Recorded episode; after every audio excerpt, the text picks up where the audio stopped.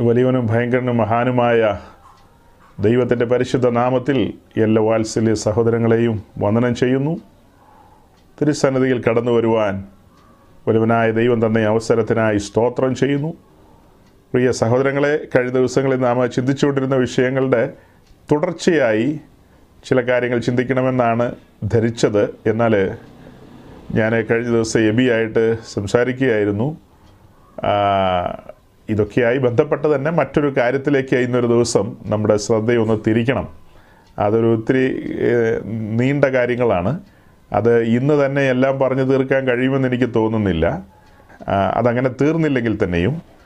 അത് ഈ ആഴ്ചയിൽ ഇടയ്ക്ക് ഏതെങ്കിലും ഒരു സ്പെഷ്യൽ ക്ലാസ് വെച്ച് ആ ഭാഗം പൂർത്തീകരിക്കണമെന്നാണ് ഞാൻ ധരിക്കുന്നത്. കഴിഞ്ഞ ദിവസങ്ങളിൽ എന്നെ അലോസരപ്പെടുത്തിയ ചില പ്രസംഗങ്ങൾ നമ്മുടെ മലയാളക്കരയിലെ ഈ പലസ്തീൻ വിമോചനവുമായി ബന്ധപ്പെട്ട് അല്ലെങ്കിൽ ഐക്യദാർഢ്യമൊക്കെയായി ബന്ധപ്പെട്ട് ഇങ്ങനെ നടക്കുന്ന കാലമാണല്ലോ. അങ്ങനെ നടന്നുപോയ കൂട്ടത്തിൽ പലരുടെയും നടക്കുന്നുണ്ട്. എന്നാൽ ഇതിനിടയിൽ നടന്ന ഒരു ഒരു ഒരു രാഷ്ട്രീയ പാർട്ടിയുടെ മീറ്റിങ്ങിൽ ക്രൈസ്തവ ലോകത്ത് അറിയപ്പെടുന്ന ഇന്ത്യൻ ഓർത്തഡോക്സ് സഭയുടെ ഒരു സീനിയർ മെത്രാപ്പോലീത്ത. അദ്ദേഹം അറിയപ്പെടുന്ന ഒരു കമ്മ്യൂണിസ്റ്റുകാരൻ തന്നെയാണ്. ഞാൻ ഇന്നലെ വൈകിട്ട് സംസാരിച്ചപ്പോൾ പറഞ്ഞതുപോലെ അദ്ദേഹം തലേണയായിട്ട് വെച്ചിരിക്കുന്നത് ദാസ് ക്യാപിറ്റലാണ്. യാക്കോബ് ഒരു കല്ല് തലേണയായിട്ട് ബഥേലിൽ വെച്ചെങ്കിൽ ഇദ്ദേഹം ദാസ് ക്യാപിറ്റലാണ് വെച്ചിരിക്കുന്നത്. അങ്ങനെ ആ ദാസ് ക്യാപിറ്റലിൽ നിന്ന് തലമുക്കിക്കൊണ്ട് വന്ന് പറഞ്ഞ വെളിപ്പാടുകൾ. അത് സാമൂഹ്യ മാധ്യമങ്ങളിൽ വലിയ പ്രചുര പ്രചാരം നേടി. അക്രൈസ്തവരായ ആളുകളുടെ ഇടയിൽ അവരത് ആഘോഷമാക്കി. വിശുദ്ധ ബൈബിളിനെയും ദൈവത്തിന്റെ കാര്യപരിപാടികളെയും ദൈവത്തിന്റെ നിശ്ചയങ്ങളെയും ഒക്കെ മറിച്ച് കളയുകയും ചവിട്ടി മെതിക്കുകയും ഒക്കെ ചെയ്യാനായിട്ട് അദ്ദേഹം അസാരം പരിശ്രമിച്ചു. അപ്പോൾ അത് അതിനിപ്പോൾ നമ്മളെന്ത് വേണം? അദ്ദേഹം എന്തെങ്കിലും ചെയ്തോട്ടെ എന്നങ്ങ് വിചാരിച്ചാൽ മതി. അങ്ങനെയാണ് പൊതുവെ എല്ലാവരും ധരിക്കുന്നത്. ഞാനും അങ്ങനെയൊക്കെ തന്നെയാണ് ചിന്തിച്ചത്. ഇങ്ങനെ കാണുകയും കേൾക്കുകയൊക്കെ ചെയ്യുന്നതിനൊക്കെ നമ്മൾ മറുപടി പറയേണ്ട കാര്യമൊന്നുമില്ലല്ലോ. അത് ഞാൻ കഴിഞ്ഞ ദിവസം ഒരു ഷോർട്ട് വീഡിയോയിലൂടെ പറയുകയും ചെയ്തു. ഒരു ഷോർട്ട് വീഡിയോ ഇതിനൊരു ആമുഖം എന്ന നിലയിൽ ഞാൻ ഒരു വീഡിയോ സോഷ്യൽ മീഡിയയിൽ പ്രസന്റ് ചെയ്തിട്ടുണ്ട്. അതിനകത്ത് ഞാനിത് സൂചിപ്പിച്ചിരുന്നു. എന്നാൽ എന്റെ ഉള്ളിലൊരു നോവ് പിന്നെയും കിടന്നതുകൊണ്ടാണ് ഞാൻ ആ ഒരു ചെറിയ വീഡിയോ ചെയ്തതും. ഇന്ന് അതിന്റെ കണ്ടിന്യൂവേഷൻ എന്ന നിലയിൽ അല്പം കാര്യം കൂടെ പറയാനായിട്ട് പരിശ്രമിക്കുന്നത്. അതിന്റെ കണ്ടിന്യൂവേഷനായിട്ട് തന്നെ. അപ്പോൾ ചില ചോദ്യങ്ങൾ പിന്നെയും പെൻഡിങ്ങിലുണ്ട് നിങ്ങളുടെ ഉള്ളിലായിരിക്കും ആ ചോദ്യം കിടക്കുന്നത്.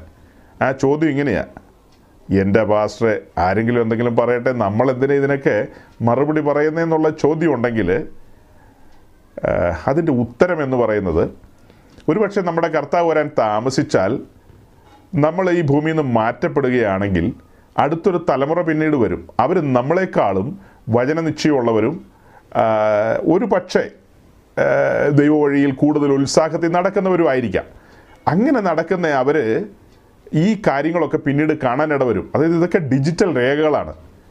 പണ്ടത്തെ കാലം പോലെയല്ല. ഈ താളിയോലയിൽ എഴുതുന്ന പരിപാടിയൊക്കെ നിർത്തി. ആ കാലമൊക്കെ പോയില്ലേ? അതൊക്കെ നിങ്ങൾ അറിഞ്ഞു കാണുമെന്ന് എന്റെ ഒരു വിചാരം. ഇപ്പം എല്ലാം ഡിജിറ്റൽ ആർക്കൈവ്സിലാണ് സൂക്ഷിക്കുന്നത്. പണ്ടത്തെ കൂട്ട് താളിയോല ആർക്കൈവ്സ് അല്ല ഡിജിറ്റൽ ആർക്കൈവ്സ് അവിടെയാണ് എല്ലാം സൂക്ഷിക്കുന്നത്. ഇത് തലമുറകൾ പിന്നീട് കാണും. അപ്പോൾ അവർ ചിന്തിക്കും കഴിഞ്ഞു പോയ തലമുറയിൽ ഞങ്ങളുടെ പൂർവന്മാർ കണക്കായിരുന്നു എല്ലാം മലനായ ഗോലിയാത്ത് നിന്ന് ഉഗ്രസ്വരത്തിൽ പണം വിടർത്തി ആടിക്കൊണ്ടിരുന്നപ്പോൾ അവർ ഏതോ ചർച്ച് ഹോളിലിരുന്ന് പാട്ട് പാടി അവസാനിപ്പിച്ച് വീട്ടിൽ പോയി. അവർക്ക് വായി തുറന്നൊന്നും പറയാൻ പറ്റിയില്ല. അവരുടെ കയ്യിൽ വാളില്ലായിരുന്നു. അവരുടെ കയ്യിൽ വാളും ഇല്ലായിരുന്നു പരിചയമില്ലായിരുന്നു. എന്ന് ആ തലമുറ പറയാൻ ഇടവരരുത്. അതായത് വരാൻ പോകുന്ന തലമുറ പറയാൻ ഇടവരരുത് അവരുടെ കയ്യിൽ വാളും പരിചയമില്ലായിരുന്നെന്ന് വാളെന്നൊക്കെ കേൾക്കുമ്പോൾ ആളുകൾ തെറ്റിദ്ധരിക്കാൻ ഇടവരും. എന്റെ ദൈവമേ വാളെന്ന് പറഞ്ഞാൽ ദൈവവചനം.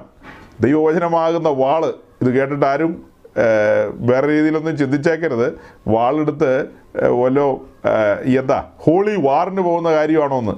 അതല്ല ദൈവവചനത്തിലൂടെ. വിശുദ്ധ ബൈബിളിൽ വചനത്തെ വാളെന്നാണല്ലോ വിളിക്കുന്നത് ഏ അതുപോലെ വിശ്വാസത്തെ പരിചയം എന്നുള്ള നിലയിലാണ് പരിചയപ്പെടുത്തുന്നത് എഫ് എസ് ലേഖനം ആറാം അധ്യായം. അപ്പോൾ അതുകൊണ്ട് ദൈവത്തിന്റെ ജനം മറുപടികൾ ചില സമയത്ത് പറയേണ്ടി വരും. മറുപടികൾ പറയേണ്ടി വരും. ബലഹീനരായവർക്ക് വേണ്ടി മറുപടി പറയേണ്ടി വരും. വിശ്വാസത്തിൽ ഉൾക്കരുത്തില്ലാത്തവർക്ക് വേണ്ടി മറുപടികൾ പറയേണ്ടി വരും. അതുപോലെ അടുത്ത ജനറേഷന് വേണ്ടി മറുപടികൾ പറയേണ്ടി വരും. ചരിത്രത്തിൽ ഈ ചങ്ങലകൾ ഇങ്ങനെ കൂട്ടിമുട്ടി നിൽക്കണം. അതുകൊണ്ട് ചില കാര്യങ്ങൾ നമുക്ക് പറയാതെ തരമില്ല. ചെറിയ കാര്യങ്ങളൊക്കെയാണ് നമുക്ക് വിട്ടുകളയാം. പക്ഷേ വേദപുസ്തകത്തിന്റെ ഉള്ളടക്കങ്ങളിലേക്ക് കടന്നു വന്ന് അതിന്റെ ദൈവനിശ്വാസ്യതയെ തന്നെ ചോദ്യം ചെയ്യുന്ന നിലയിൽ സംസാരിച്ചു വന്നു കഴിഞ്ഞാൽ ദൈവസഭയിൽ ഭീനഹാസുമാർ വേണ്ടേ? ദൈവസഭയിൽ എല്ലാത്തരം ആളുകളും വേണം. ആ കൂട്ടത്തിലൊരു കൂട്ടരാണ് ഫീനഹാസ്. അപ്പം ദൈവം അതാത് കാലഘട്ടങ്ങളിൽ ഫീനഹാസുമാരെ നിർത്തും. ഞാനിപ്പോൾ ഇവിടെ ഒരു ഫീനഹാസിനെ പോലെ ഒരു ഉത്തരവാദിത്വം നിറവേറ്റുന്നതായിട്ട് ചിന്തിച്ചാൽ മതി. നമ്മൾ ഒരുമിച്ച് ദൈവവചനത്തിന് മുമ്പാകെ തന്നെയാണ് ആയിരിക്കുന്നത്. ഇതിനകത്ത് ഞാൻ ഒരു പോസിറ്റീവായ വശം കൂടെ കാണുന്നുണ്ട്. പോസിറ്റീവായ വശം. അതായത് ക്രൈസ്തവ ലോകം എന്ന് പറയുമ്പോൾ അതിനകത്ത് ധാരാളം ഡിനോമിനേഷൻസ് ഉണ്ട്. ധാരാളം ഡിനോമിനേഷൻസ് പല പേരുകളിൽ അറിയപ്പെടുന്നത്. അത് തദ്ദേശീയമായതും പിന്നെ വിദേശ മേൽക്കോയ്മയുള്ളതും പിന്നെ അങ്ങനെ പലതരത്തിലുള്ള ഭരണഘടനയുള്ളതും രണ്ടായിരത്തി ആറിലെ ഭരണഘടനയുള്ളതുണ്ട് തൊള്ളായിരത്തി മുപ്പത്തിനാലിലെ ഭരണഘടനയുള്ളതുണ്ട്. എന്നു വേണ്ട അങ്ങനെ അസംഖ്യം താടിയുടെ നീളം കൂടുതലുള്ള ഡിനോമിനേഷനുണ്ട് താടി ക്രോപ്പ് ചെയ്യുന്ന ഡിനോമിനേഷനുണ്ട്? പിന്നെ തലയിൽ തൊപ്പി വയ്ക്കുന്ന ഡിനോമിനേഷനുണ്ട് തൊപ്പി ഇല്ലാത്ത ഡിനോമിനേഷനുണ്ട് പിന്നെ ഒരു തുണി മാത്രം ഇട്ട് മൂടുന്ന ഡിനോമിനേഷനുണ്ട് അങ്ങനെ അസംഖ്യം ഡിനോമിനേഷനുകളുണ്ട് അസംഖ്യമുണ്ട് അപ്പം നമുക്ക് എല്ലായിടത്തും കടന്നു ചെന്ന് ഇവർ ഓരോരുത്തരും പറയുന്ന കാര്യങ്ങൾ എന്തെല്ലാമാണെന്നൊന്നും മനസ്സിലാക്കാൻ എളുപ്പമല്ല. എന്നാൽ അവർ തന്നെ അവരുടെ തിരുവായി മൊഴിയുമ്പോൾ ആശയങ്ങൾ പുറത്തേക്ക് ചാടി വരും. ആ ആശയങ്ങൾ വിശുദ്ധ തിരുവഴുത്തിന് നിരക്കുന്നതാണോ അല്ലയോ എന്ന് ആത്മാവിൽ മനസ്സിലാക്കിക്കൊണ്ട് നമുക്ക് ചില നിരൂപണങ്ങൾ നടത്താൻ കഴിയും. നമ്മുടെ നിരൂപണങ്ങൾ നമുക്കും പറയാമല്ലോ. ബൈബിളിനെക്കുറിച്ചും ക്രിസ്ത്യാനിറ്റിയെക്കുറിച്ചും അവർ അവരുടെ നിരൂപണങ്ങൾ പറയുമ്പോൾ ആ കാര്യത്തെ ഖണ്ഡിക്കാനും ഖണ്ഡനം. അതുപോലെ നിരൂപണങ്ങൾ നടത്താനും നമുക്കും ഒരു സ്വാതന്ത്ര്യമുണ്ട്. വേറെ മനുഷ്യരെ അപഹസിക്കുകയോ പരിഹസിക്കുകയോ ഒന്നുമല്ല അതിന്റെ വസ്തുതകളെ തേടിപ്പോകുന്നു. വിശുദ്ധ തിരുവഴുത്തിന്റെ വെളിച്ചത്തിൽ വസ്തുതകളെ തേടിപ്പോകുന്നു. പറഞ്ഞു വന്നതിന്റെ സാരം എന്താ? അപ്പോൾ നമുക്കിത് പോസിറ്റീവായിട്ട് എടുക്കാം. പഠനത്തിന് പ്രയോജനപ്പെടും. നമ്മൾ സ്വപ്നത്തിൽ ചിന്തിക്കാത്ത തരത്തിലുള്ള ആക്രമണങ്ങളാണ് ഇവരിൽ നിന്ന് വരുന്നത്. ബൈബിളിനെ എല്ലാ കാലത്തും ആക്രമിച്ചിരുന്നത് ഈ ക്രിസ്ത്യൻ സർക്കിളിലുള്ളവർ തന്നെയാണ് വെളിയിലുള്ളവരല്ല. ക്രിസ്ത്യൻ സർക്കിളിലുള്ളവരാണ് വിശുദ്ധ തിരുവഴുത്തിനെയും അതിന്റെ ആധികാരികതയും എല്ലാ കാലത്തും ആക്രമിച്ചിരുന്നത്. അതുപോലൊരു ആക്രമണമായിട്ട് ഞാനിതിനെ കൂട്ടുന്നുള്ളൂ. മറ്റേ ആ സഹോദരന്മാരുണ്ടല്ലോ. നമ്മുടെ പ്രിയങ്കരായ സഹോദരന്മാർ ഏതാ? ആ മറ്റേ സ്ട്രിപ്പിൽ നിന്ന് വന്ന് ഗാസ സ്ട്രിപ്പിൽ നിന്ന് വേലിയാടി വന്ന ആ സഹോദരന്മാർ ആക്രമിച്ച ഒരു ആക്രമണം ഉണ്ടല്ലോ. അതുപോലൊരു ആക്രമണം തന്നെയാണ് ഇതും. ഇതും ഒരു വേലിയാട്ടമാണ്. ഇതും ഒരു തരം ആക്രമണമാണ് സഹോദരങ്ങളെ. ഇതും ഒരു തരം ആക്രമണമാണ്. വേലിയാടി വന്നൊരു ആക്രമണമായിട്ട് ഇതിനെ പരിഗണിക്കാം. അപ്പോൾ ഈ പുറത്തേക്ക് വിട്ട ആശയങ്ങൾ നമുക്ക് പഠിക്കാനായിട്ട് എടുക്കാം. അതൊരു പ്രയോജനമല്ലേ? ഈ ഇവർ പറയുന്നത് പോലത്തെ ആശയങ്ങൾ അനേകരുടെ ഉള്ളിൽ കിടപ്പുണ്ടാവും. അത് ഏതെങ്കിലും തരത്തിൽ എപ്പോഴെങ്കിലും നമ്മളോടൊക്കെ സംസാരിക്കുമ്പോൾ നമുക്ക് പെട്ടെന്ന് മറുപടി കൊടുക്കാൻ പറ്റാതെ പോകും. അപ്പോൾ അതിന് നമ്മൾ ഒരുമിച്ച് കൂടിയിരുന്ന് ദൈവസന്നിധിയിൽ ഉത്തരങ്ങൾ കണ്ടെത്തുകയാണ്. അപ്പോൾ അതുകൊണ്ട് അതിനകത്ത് ചില പോസിറ്റീവ് വശങ്ങളും കൂടെയുണ്ട്. ഏ അപ്പോൾ അദ്ദേഹത്തെ ദൈവം അനുഗ്രഹിക്കട്ടെ. നമുക്ക് അദ്ദേഹം പറഞ്ഞ ആ കാര്യങ്ങളെ ആ വീഡിയോ അല്പം ഒന്ന് പ്രസന്റ് ചെയ്യണം മേ ബി?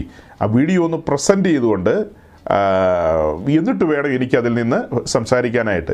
ഞാൻ ആ പോയിന്റ്സ് ഒക്കെ നോട്ട് ചെയ്ത് വെച്ചിട്ടുണ്ട്. പക്ഷേ ആ വീഡിയോ ഒന്ന് കാണിച്ച് അതിന്റെ എക്സ്പ്ലനേഷനിലേക്ക് പോകുമ്പോഴാണ് നിങ്ങൾക്ക് കുറച്ചും കൂടി പ്രയോജനപ്പെടുന്നത്. കുറച്ചും കൂടി അതിന്റെ ഒരു ആധികാരികത ലഭിക്കുന്നത്. നമുക്ക് ആ വീഡിയോ ഒന്ന് കാണാം. മുഴുവനായിട്ടല്ല അല്പം അല്പമായിട്ടൊന്ന് ഹമാസിനെ കുറ്റം പറയാൻ ഞാൻ സ്വാഭാവിക പ്രതികരണമാണ്. രണ്ടാമത് ഈ യുദ്ധം എന്ന വാക്കിനെ ഞാൻ അനുകൂലിക്കുന്നില്ല.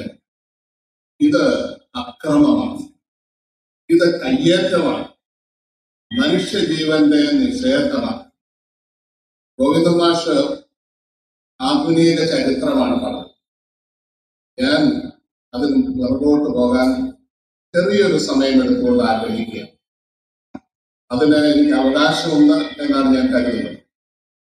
ആയിരത്തി തൊള്ളായിരത്തി എഴുപത്തി ഏഴ് മുതൽ ഇന്ന് വരെയും ഇന്ന് ഇസ്രായേൽ എന്നറിയപ്പെടുന്ന ഈ യഹൂദ സമൂഹത്തിന്റെ ഭാഷ ചരിത്രം വിശ്വാസം വേദഗ്രന്ഥങ്ങൾ ഇതൊക്കെ ഐച്ഛിക വിഷയമായി പഠിക്കുകയും ഇന്നും പഠിപ്പിക്കുകയും ചെയ്യുന്ന ഒരു വ്യക്തി എന്നുള്ള നിലയിൽ എനിക്കതിന് അവകാശമുണ്ട് എന്നാണ് ഞാൻ കരുതുന്നത് സ്വയം നഷ്ടപ്പെട്ട തന്റെ നിലനിൽപ്പിനെ തെറ്റായി വ്യാഖ്യാനിച്ച അസ്തിത്വത്തെ തെറ്റിദ്ധരിച്ച ചരിത്രത്തെ വളച്ചൊടിച്ച ഒരു സമൂഹമാണ് ഇന്ന് ഇസ്രായേൽ എന്നറിയപ്പെടുന്നത്. യഹൂദന്റെയും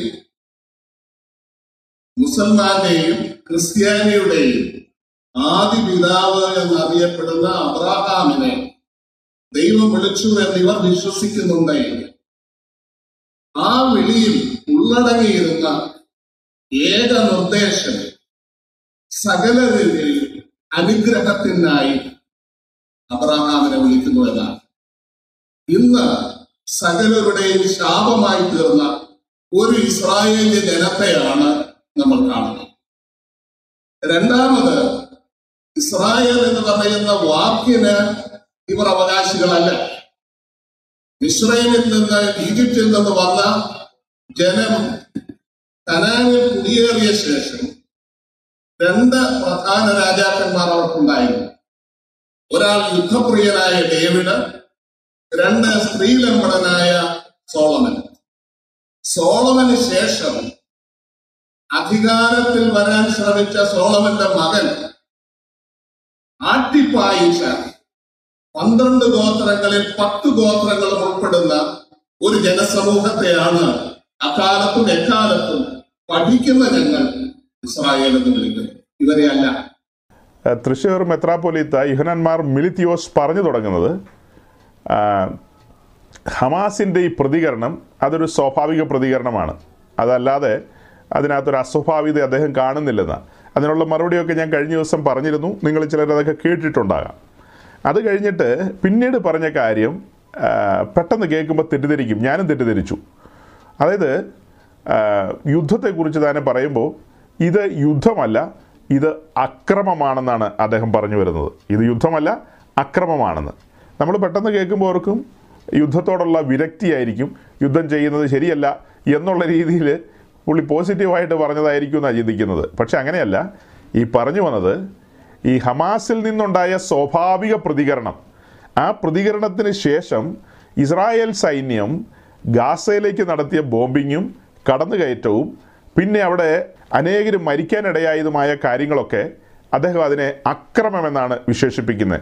ഇങ്ങനെ ഈ കടന്നു കയറി ചെയ്ത കാര്യങ്ങളെ അദ്ദേഹം ഒരു അക്രമമായിട്ടാണ് പരിഗണിക്കുന്നത്. യുദ്ധ നിയമങ്ങളൊന്നും പാലിച്ചിട്ടില്ലെന്നുള്ള നിലയിലാണ് അദ്ദേഹം പറഞ്ഞു വരുന്നത്. അല്ലെങ്കിൽ യുദ്ധത്തിന് അതിന്റെതായ ഒരു സൗന്ദര്യമുണ്ട്. അങ്ങനെയായിരിക്കും ഉദ്ദേശിക്കുന്നത്. ആ സൗന്ദര്യം ഈ യുദ്ധത്തിന് ഇല്ലെന്നുള്ളതാണ്. അതുകൊണ്ടാണ് ഇതൊരു അക്രമം എന്ന നിലയിൽ അദ്ദേഹം പറയുന്നത്. ഒരു ക്രൈസ്തവൻ എന്ന് അഭിമാനിക്കുന്ന ആളാണ് ഇത് പറയുന്നത്. നമ്മളെ സംബന്ധിച്ച് രണ്ട് പക്ഷത്ത് നിൽക്കേണ്ട കാര്യമില്ല. നമ്മൾ അതിൽ യാഥാർത്ഥ്യങ്ങളുടെ പക്ഷത്ത് നിന്നാൽ മതി. യാഥാർത്ഥ്യങ്ങളുടെ പക്ഷത്തിൽ. അതായത് യാഥാർത്ഥ്യത്തിന്റെ പക്ഷം എന്ന് പറയുന്നത് എന്താ? ഈ പറയപ്പെട്ട ടെററിസ്റ്റ് ഗ്രൂപ്പ്. ഞാൻ കഴിഞ്ഞ ദിവസം പറഞ്ഞു അവരെ ടെററിസ്റ്റ് എന്നൊക്കെ വിളിക്കുന്നത് സൂക്ഷിച്ചും കണ്ടും വേണമെന്ന്. എന്നാലും ഞാനങ്ങ് പറയാണ് ഈ പറയപ്പെട്ട ഈ ഗറില്ല ഗ്രൂപ്പ് അവർ ഇസ്രായേൽ എന്ന് പറയുന്ന സ്വതന്ത്ര പരമാധികാര രാഷ്ട്രത്തിലേക്ക് കടന്നു കയറി ഏതാണ്ട് ആയിരത്തി നാനൂറ്റി ചില്ലുവാനും ആളുകളെ കൊലപ്പെടുത്തുകയും അതിൽ വിവിധ പ്രായത്തിലുള്ള ആളുകളുണ്ട്. വിവിധ പ്രായത്തിലുള്ള കുഞ്ഞു കുട്ടികളൊക്കെയുണ്ട് എല്ലാ തരക്കാരും ഉണ്ട് പിന്നത്തേതിൽ ഒരു ഇരുന്നൂറ്റമ്പതിലധികം ആളുകളെ അവിടെ നിന്ന് ബന്ധികളായിട്ട് അവരുടെ ആ സ്ഥലത്തേക്ക് പിടിച്ചുകൊണ്ട് പോയി അങ്ങനെ ബന്ധുക്കളാക്കിയവരിൽ പ്രായമുള്ളവരുണ്ട് എൺപതും തൊണ്ണൂറും വയസ്സായവരുണ്ട് കൊച്ചു കുഞ്ഞുങ്ങളുണ്ട് ആറുമാസം ഒരു വർഷമൊക്കെ പ്രായമുള്ള കുഞ്ഞുങ്ങളുണ്ട് യൗവനക്കാരുണ്ട് പട്ടാളക്കാരുണ്ട് അങ്ങനെ പലതരക്കാരുണ്ട്. പട്ടാളക്കാരുടെ കാര്യത്തിൽ നമുക്ക് എക്സ്ക്യൂസ് കൊടുക്കാം. പട്ടാളക്കാരെ പിടിച്ചോണ്ട് പോയി എന്ന് പറഞ്ഞാൽ ഓക്കെ അത് അങ്ങനെയൊക്കെ ഉള്ളതാണെന്ന് വേണേ ചിന്തിക്കാം. പക്ഷേ ഉറങ്ങിക്കിടന്ന സ്ത്രീകളെയും കുഞ്ഞുങ്ങളെയും അമ്മമാരെയും വൃദ്ധരെയും ഒക്കെ പിടിച്ചുകൊണ്ടുപോയി ബന്ധനസ്ഥരാക്കിയത് അതിനെയൊന്നും തനിക്കൊരു അക്രമമായിട്ട് കാണാൻ കഴിയുന്നില്ല. ഒരു ക്രൈസ്തവം പറയുന്നതാണ്. ഈ പറയപ്പെട്ട കാര്യങ്ങളെല്ലാം അക്രമത്തിന്റെ ഭാഗമല്ലേ? മനുഷ്യത്വരഹിതമായ കാര്യങ്ങളല്ലേ അത്? അത് സ്വാഭാവിക പ്രതികരണമാണോ? രാജ്യാന്തര മണ്ഡലമല്ലേ അദ്ദേഹം പറഞ്ഞത്? കോഴിക്കോട് കടപ്പുറത്ത് നിന്ന് ആൾക്കാർ പറയുന്നുണ്ട് അങ്ങനെ. അത് ഓക്കെ. അത് അവരുടെ സിരകളിൽ ഒഴുകുന്ന രക്തം അവരെ കൊണ്ട് അതങ്ങനെ പറയിപ്പിക്കുന്നു. അവർ യാഥാർത്ഥ്യങ്ങളിലേക്കല്ല നോക്കുന്നത്. അവരെ ട്യൂൺ ചെയ്ത് നിർത്തിയിരിക്കുന്ന ഒരു രീതിയുണ്ട്. അതിനനുസരിച്ച് അവരതിനു വേണ്ടിയിട്ട് സംസാരിക്കുന്നു. നമ്മളെ സംബന്ധിച്ച് രണ്ട് വശവും നോക്കാമല്ലോ. അതിന്റെ ആദ്യ വശം എന്താ? ഈ പറയപ്പെട്ട ഗറില്ല ഗ്രൂപ്പുകൾ ഇവിടെ കടന്നു വന്ന് കാണിച്ച കുടിയ അക്രമം മനുഷ്യത്വരഹിതമായ കാര്യം. അത് കഴിഞ്ഞിട്ട് അവർ ചെയ്തത് എന്താ? ഏതാണ്ട് അയ്യായിരത്തിലധികം മിസൈലുകളാണ് പിന്നീട് അയച്ചത്. ഏ? അതായത് ഇവിടെ അയൺ ഡോം ഉണ്ടെന്നൊക്കെ നമ്മൾ കേട്ടിട്ടുണ്ടല്ലോ. അയൺ ഡോം അല്ല എന്ന ഡോം ഉണ്ടെങ്കിലും പത്തോ ഇരുപതോ അമ്പതോ നൂറോ മിസൈലുകളൊക്കെ വന്നാൽ അതിനെ കൈകാര്യം ചെയ്യാനായിട്ട് ഏത് അയൺ ഡോമിനും കഴിയും. ഇത് എത്രയാണ് വരുന്നത്? അയ്യായിരം ആറായിരം മിസൈലുകൾ ഇങ്ങനെ വന്നുകൊണ്ടിരിക്കുന്നു. എങ്ങോട്ടാണ് വരുന്നത്? ഒരു സ്വതന്ത്ര പരമാധികാര രാഷ്ട്രത്തിലേക്ക്. യുദ്ധത്തെക്കുറിച്ച് പറയുമ്പോൾ യുദ്ധത്തിന് യുദ്ധ നിയമങ്ങളുണ്ട് യുദ്ധം ഡിക്ലെയർ ചെയ്യണം. യുദ്ധം ഡിക്ലെയർ ചെയ്തതിന് ശേഷം അവർ ഈ പറഞ്ഞ കാര്യങ്ങളൊക്കെ ചെയ്യുവാണെങ്കിൽ അതിനകത്തൊരു മര്യാദയുണ്ട്. യുദ്ധത്തെക്കുറിച്ചുള്ള യാതൊരു കാര്യങ്ങളും ഡിക്ലെയർ ചെയ്യാതെ എവിടെയോ കാട്ടിലിരുന്നു കൊണ്ട് ഇങ്ങനെ മിസൈൽ അയക്കുക എന്ന് പറയുമ്പോൾ അത് അക്രമം തന്നെയാണ് സഹോദരങ്ങളെ. ഇവിടെ താമസിക്കുന്ന മനുഷ്യരല്ലേ? യുദ്ധത്തിന് മുമ്പ് നോട്ടീസ് കൊടുക്കണം. യുദ്ധത്തിന് മുമ്പ് നോട്ടീസ് കൊടുക്കണം. യുദ്ധം ഇന്ന സമയം മുതൽ തുടങ്ങുന്നു. അപ്പോൾ സിവിലിയൻസ് ഒഴിഞ്ഞു പോകണം. യുദ്ധത്തിൽ സാധാരണഗതി ചെയ്യുന്നത് എങ്ങനെയാണ് അതായത് മിലിറ്ററി പോസ്റ്റുകൾക്ക് നേരെയാണ് അല്ലെങ്കിൽ അവരുടെ വാർ റൂമുകൾക്ക് നേരെ. അവരുടെ ഏറ്റവും തന്ത്രപ്രധാനമായ മേഖലകൾക്ക് നേരെയാണ് മിസൈലുകൾ അയക്കുന്നത്. ബോംബിംഗ് നടത്തുന്നത്. അങ്ങനെയുള്ള കാര്യങ്ങളെല്ലാം ചെയ്യുന്നത്. ഇത് ചുമ്മാ ടെലവ്യൂ പട്ടണത്തിലേക്കും ജെറുസലേമിലേക്കും ഹൈഫയിലേക്കും അങ്ങനെ മറ്റ് പട്ടണങ്ങളിലേക്ക് ചുമ്മാ മിസൈലുകൾ തുരുതുരെ അയക്കുക. അവിടെ സാധാരണ ജനങ്ങൾ ജീവിക്കുന്ന സ്ഥലമല്ലേ? അവിടേക്ക് അങ്ങനെ മിസൈലുകൾ അയച്ചു കഴിഞ്ഞാൽ അത് അക്രമമല്ലേ? അത് മര്യാദയാണോ? അത് ഏതെങ്കിലും യുദ്ധ നിയമങ്ങളിൽ പെടുന്ന കാര്യങ്ങളാണോ? അതെന്താ മെത്രാച്ചൻ മനസ്സിലാക്കാത്തത്? അതൊരു സാമാന്യ നീതിയുടെ കാര്യമല്ല. അപ്പോൾ ഇവിടെ നമുക്ക് വേറൊരാളെയും കൂടെ രംഗത്ത് കൊണ്ടുവരാം. Antonio Guterres U N secretary general. അദ്ദേഹം പറയുന്നത് ഇതൊരു ശൂന്യതയിൽ നിന്നുണ്ടായ ആക്രമണമല്ല. അതായത് ഈ ഗറില്ലകളുടെ രക്തം തിളച്ചതും അവരുടെ സിരകളിലൂടെ അത് പുറത്തേക്ക് പമ്പ് ചെയ്തതും അങ്ങനെ അവർ എന്താ അതിനുവേണ്ടി അങ്ങ് ഇറങ്ങി പുറപ്പെട്ടതിന്റെയും കാരണം കഴിഞ്ഞ നാളുകളിൽ അവരുടെ സമൂഹത്തോട് ഈ ഇസ്രായേൽ ചെയ്ത കാര്യങ്ങൾ വെച്ചിട്ടാണെന്ന്. അവരുടെ സമൂഹത്തോട് ഇസ്രായേൽ ചെയ്ത കാര്യങ്ങൾ വെച്ചിട്ടാണെന്ന്. അതെല്ലാം നമുക്ക് പഠിക്കാവുന്ന കാര്യങ്ങളേ ഉള്ളൂ. ഏ? അന്റോണിയോ ഗുട്രോസ് പറഞ്ഞത് പോട്ടെ സാരമില്ല. അതിന് ഞാൻ ഇന്നലെ മറുപടി പറഞ്ഞിട്ടുണ്ട്. അദ്ദേഹം ലാറ്റിൻ അമേരിക്കക്കാരനാണ് അവിടെ ബൈബിളൊന്നും ഉള്ള നാടല്ല. അവിടെ കൊന്തയും കൊടയും വടിയും ഒക്കെ ഉള്ള നാടാണ്. ഏ? ലാറ്റിൻ അമേരിക്കൻ കത്തോലിക്കൻ. അങ്ങേർക്ക് വേദോത്സവത്തെക്കുറിച്ചോ ദൈവത്തിന്റെ കാര്യപരിപാടിയെക്കുറിച്ചോ വല്ലോ പിടിപാടുമുണ്ടോ? ഒന്നുമില്ല. ഇസ്രായേൽ എന്ന് പറയുന്ന രാഷ്ട്രത്തെക്കുറിച്ച് അദ്ദേഹം അദ്ദേഹത്തിന്റെ ഈ സാധാരണ നിലയിലുള്ള ഒരു ചിന്ത വെച്ചിട്ടാണ് ചിന്തിക്കുന്നത് പലസ്തീനെ കുറിച്ചൊക്കെ. എന്നാൽ ഇസ്രായേൽ രാഷ്ട്രം രൂപീകൃതമായ അന്നു മുതൽ അവർ നേരിട്ട പരിശോധനകളുണ്ട്. അല്ലെങ്കിൽ ചുറ്റുമുള്ള ശത്രു രാജ്യങ്ങളിൽ നിന്ന് അവർക്ക് നേരിടേണ്ടി വന്ന ഒത്തിരി കാര്യങ്ങളുണ്ട്. അതിൽ നിന്ന് അവരും ചില സമയത്ത് ഫ്രസ്ട്രേറ്റഡ് ആയിട്ടുണ്ടായിരിക്കാം. ഫ്രസ്ട്രേറ്റഡ് ആയിട്ടുണ്ടായിരിക്കാം. പട്ടാളക്കാരല്ലേ? അവരുടെ താടിക്കിട്ട് തട്ടുമ്പോൾ ഒരു സൈഡിൽ തട്ടുമ്പോൾ അവർ ചിലപ്പോൾ മിണ്ടാതെ നിൽക്കും. രണ്ടാമത്തെ സൈഡിലും കൂടെ തട്ടുമ്പോൾ അവർ മത്തായിട്ട് സുവിശേഷം വായിച്ചിട്ടല്ല തോക്കുമായിട്ട് അവിടെ നിൽക്കുന്നത്. അവൻ യഹൂദനാണ് മനസ്സിലാക്കുക. കണ്ണിന് കണ്ണ് പല്ലിന് പല്ല്. അല്ലാതെ അവന്റെ താടക്കെട്ട് തട്ടുമ്പോൾ ഗ്ലൂറി ഹല്ലിലുയ്യ സ്തോത്രം. ദൈവം നിന്നെ അനുഗ്രഹിക്കട്ടെ. എന്ന് പറയാൻ അവനൊരു പുതിയ നിയമ ക്രിസ്ത്യാനി അല്ല അവരൊരു പുതിയ നിയമ ക്രിസ്ത്യാനിയല്ല. ഏ അവൻ പട്ടാളക്കാരനാണ് വിശേഷിച്ച് അവൻ യഹൂദനാണ് അവന്റെ ശൗര്യം ഭയങ്കരമാണ്. അപ്പോൾ അവൻ ചിലപ്പോൾ എന്തെങ്കിലുമൊക്കെ ചെയ്തിട്ടുണ്ടായിരിക്കാം. എന്നാൽ നിയമത്തിന് വിധേയമായിട്ടാണ് അവർ കാര്യങ്ങൾ ചെയ്യുന്നത്. അപ്പോൾ അവിടുത്തെ ഈ എന്താ കെട്ടിടങ്ങൾ പണിയുന്നതിനെക്കുറിച്ചും അപ്പാർട്ട്മെന്റുകൾ നിർമ്മിക്കുന്നതിനെ കുറിച്ചൊക്കെ ഉള്ള ഒത്തിരി വിഷയങ്ങളുണ്ട്. ഞാൻ അങ്ങനത്തെ വിഷയങ്ങളിലേക്ക് ഡീപ്പായിട്ട് ഇറങ്ങിപ്പോകുന്നില്ല. എന്തായാലും കുടുക്കൽ വാങ്ങലുകൾ ഉണ്ടായിരുന്നു. ഏഹ് അങ്ങോട്ടും ഇങ്ങോട്ടും ഒക്കെ കൊടുക്കൽ വാങ്ങലുകൾ ഉണ്ടായിരുന്നു കഴിഞ്ഞ നാളുകളിലെല്ലാം. നല്ല രീതിയിൽ കൊടുക്കുകയും വാങ്ങുകയും ചെയ്തിരുന്നു. നയന്റീൻ ഫോർട്ടി എയ്റ്റിൽ ഈ രാജ്യം സ്ഥാപിതമായ സമയത്ത് തന്നെ നല്ല രീതിയിൽ ചില കാര്യങ്ങൾ ചില ഗിഫ്റ്റുകൾ അഞ്ച് അറബ് രാജ്യങ്ങൾ കൂടിയിട്ട് ഇസ്രായേലിന് കൊടുക്കാൻ തീരുമാനിച്ചു. പുതിയൊരു രാഷ്ട്രം സ്ഥാപിതമായതല്ലേ? അപ്പോൾ അഞ്ച് അറബ് രാജ്യങ്ങൾ അതായത് ഈജിപ്തിന്റെ നേതൃത്വത്തിൽ അഞ്ച് അറബ് രാജ്യങ്ങൾ. അതിനകത്ത് സിറിയ വരും സൗദി അറേബ്യ വരും പിന്നീട് ജോർദാനുണ്ട് പിന്നെ ഇറാഖുണ്ട്. ഇങ്ങനെ ഈ രാജ്യങ്ങളെല്ലാം കൂടെ ചേർന്ന് ഗിഫ്റ്റ് കൊടുക്കാനായിട്ട് തീരുമാനിച്ചു. തീരുമാനിച്ചത് മാത്രം മിച്ചം. ആ ഗിഫ്റ്റ് അതുപോലെ തന്നെ മടക്കി അങ്ങ് കൊടുത്തു. മടക്കി കൊടുത്തു. അതായത് തിരിച്ചടി എന്ന് പറഞ്ഞാൽ കനത്ത തിരിച്ചടിയായിരുന്നു. നയന്റീൻ ഫോർട്ടി എയ്റ്റിലെ യുദ്ധത്തിന് വേണ്ടിയിട്ട് ഇസ്രായേൽ തുനിഞ്ഞതല്ല. ഇസ്രായേലിനെ അവരെ ആക്രമിക്കുകയായിരുന്നു. അതിന് എൺപത്തിമൂന്നാം സങ്കീർത്തനമാണ് കാര്യകാരണമായിട്ട് നിൽക്കുന്നത്. എൺപത്തിമൂന്നാം സങ്കീർത്തനത്തിന്റെ മൂന്നാം വാക്യം എന്താ പറയുന്നത്? വായിച്ചേ. എൺപത്തിമൂന്നാം സങ്കീർത്തനം മൂന്നും നാലും വാക്യം ചേർത്ത് വായിക്കൂ. അവർ നിന്റെ ജനത്തിന്റെ നേരെ ഉപായം വിചാരിക്കുകയും നിന്റെ ഗുപ്തന്മാരുടെ നേരെ ദുരാലോചന കഴിക്കുകയും ചെയ്യുന്നു. വരുവിൻ ഇസ്രായേൽ ഒരു ജാതിയായിരിക്കാതെ വണ്ണം നാം അവരെ മുടിച്ചു കളക. അവരുടെ പേർ ഇനി ആരും ഓർക്കരുത് എന്ന് അവർ പറഞ്ഞു. മൂന്നും നാലും വാക്യത്തിൽ പറയുന്ന പോലെ എല്ലാ സമയത്തും അറബ് ലീഗ് ഒരുമിച്ച് കൂടിയിട്ടുണ്ട്. എല്ലാ സമയത്തും അറബ് ലീഗ് ഒരുമിച്ച് കൂടി ഇസ്രായേലിനെ ഇല്ലാതെയാക്കുവാൻ പരിശ്രമിച്ചിട്ടുണ്ട്. അതാണ് ഫോർട്ടി എയ്റ്റിലെ യുദ്ധം. അത് കഴിഞ്ഞിട്ട് അവിടെ ഇസ്രായേൽ വൻ വിജയം നേടി. പിന്നീട് ഫിഫ്റ്റി സിക്സിലെ യുദ്ധം. അവിടെയും ഈ അറബ് ലീഗാണ് മുൻകൈ എടുത്ത് രംഗത്ത് വന്നത്. ആ യുദ്ധത്തിലും അവരെ നിഷ്കരുണം പരാജയപ്പെടുത്തി. അത് കഴിഞ്ഞിട്ട് വിശ്വപ്രസിദ്ധമായ യുദ്ധം എന്ന് പറയുന്നത്. അതായത് യുദ്ധപുസ്തകങ്ങളിൽ എഴുതപ്പെട്ട യുദ്ധമാണ് സിക്സ്റ്റി സെവനിലെ വാർ എന്ന് പറയുന്നത്. അറുപത്തേഴിലെ യുദ്ധം. ലോകത്തിലെ എല്ലാ പട്ടാള സ്കൂളുകളിലും അതായത് മിലിറ്ററി കോളേജുകളിലും പഠിപ്പിക്കുന്ന ഏറ്റവും ഗൗരവതരമായ ഒരു യുദ്ധമാണ് ഈ പറയപ്പെട്ട യുദ്ധം സിക്സ്റ്റി സെവനിലെ യുദ്ധം. അതുപോലെ പല യുദ്ധങ്ങളുണ്ട് കേട്ടോ വിഖ്യാതമായ യുദ്ധങ്ങളുണ്ട്. അതിൽ ഏറ്റവും പ്രധാനപ്പെട്ട യുദ്ധമാണ് അറുപത്തേഴിലെ യുദ്ധം എന്ന് പറയുന്നത്.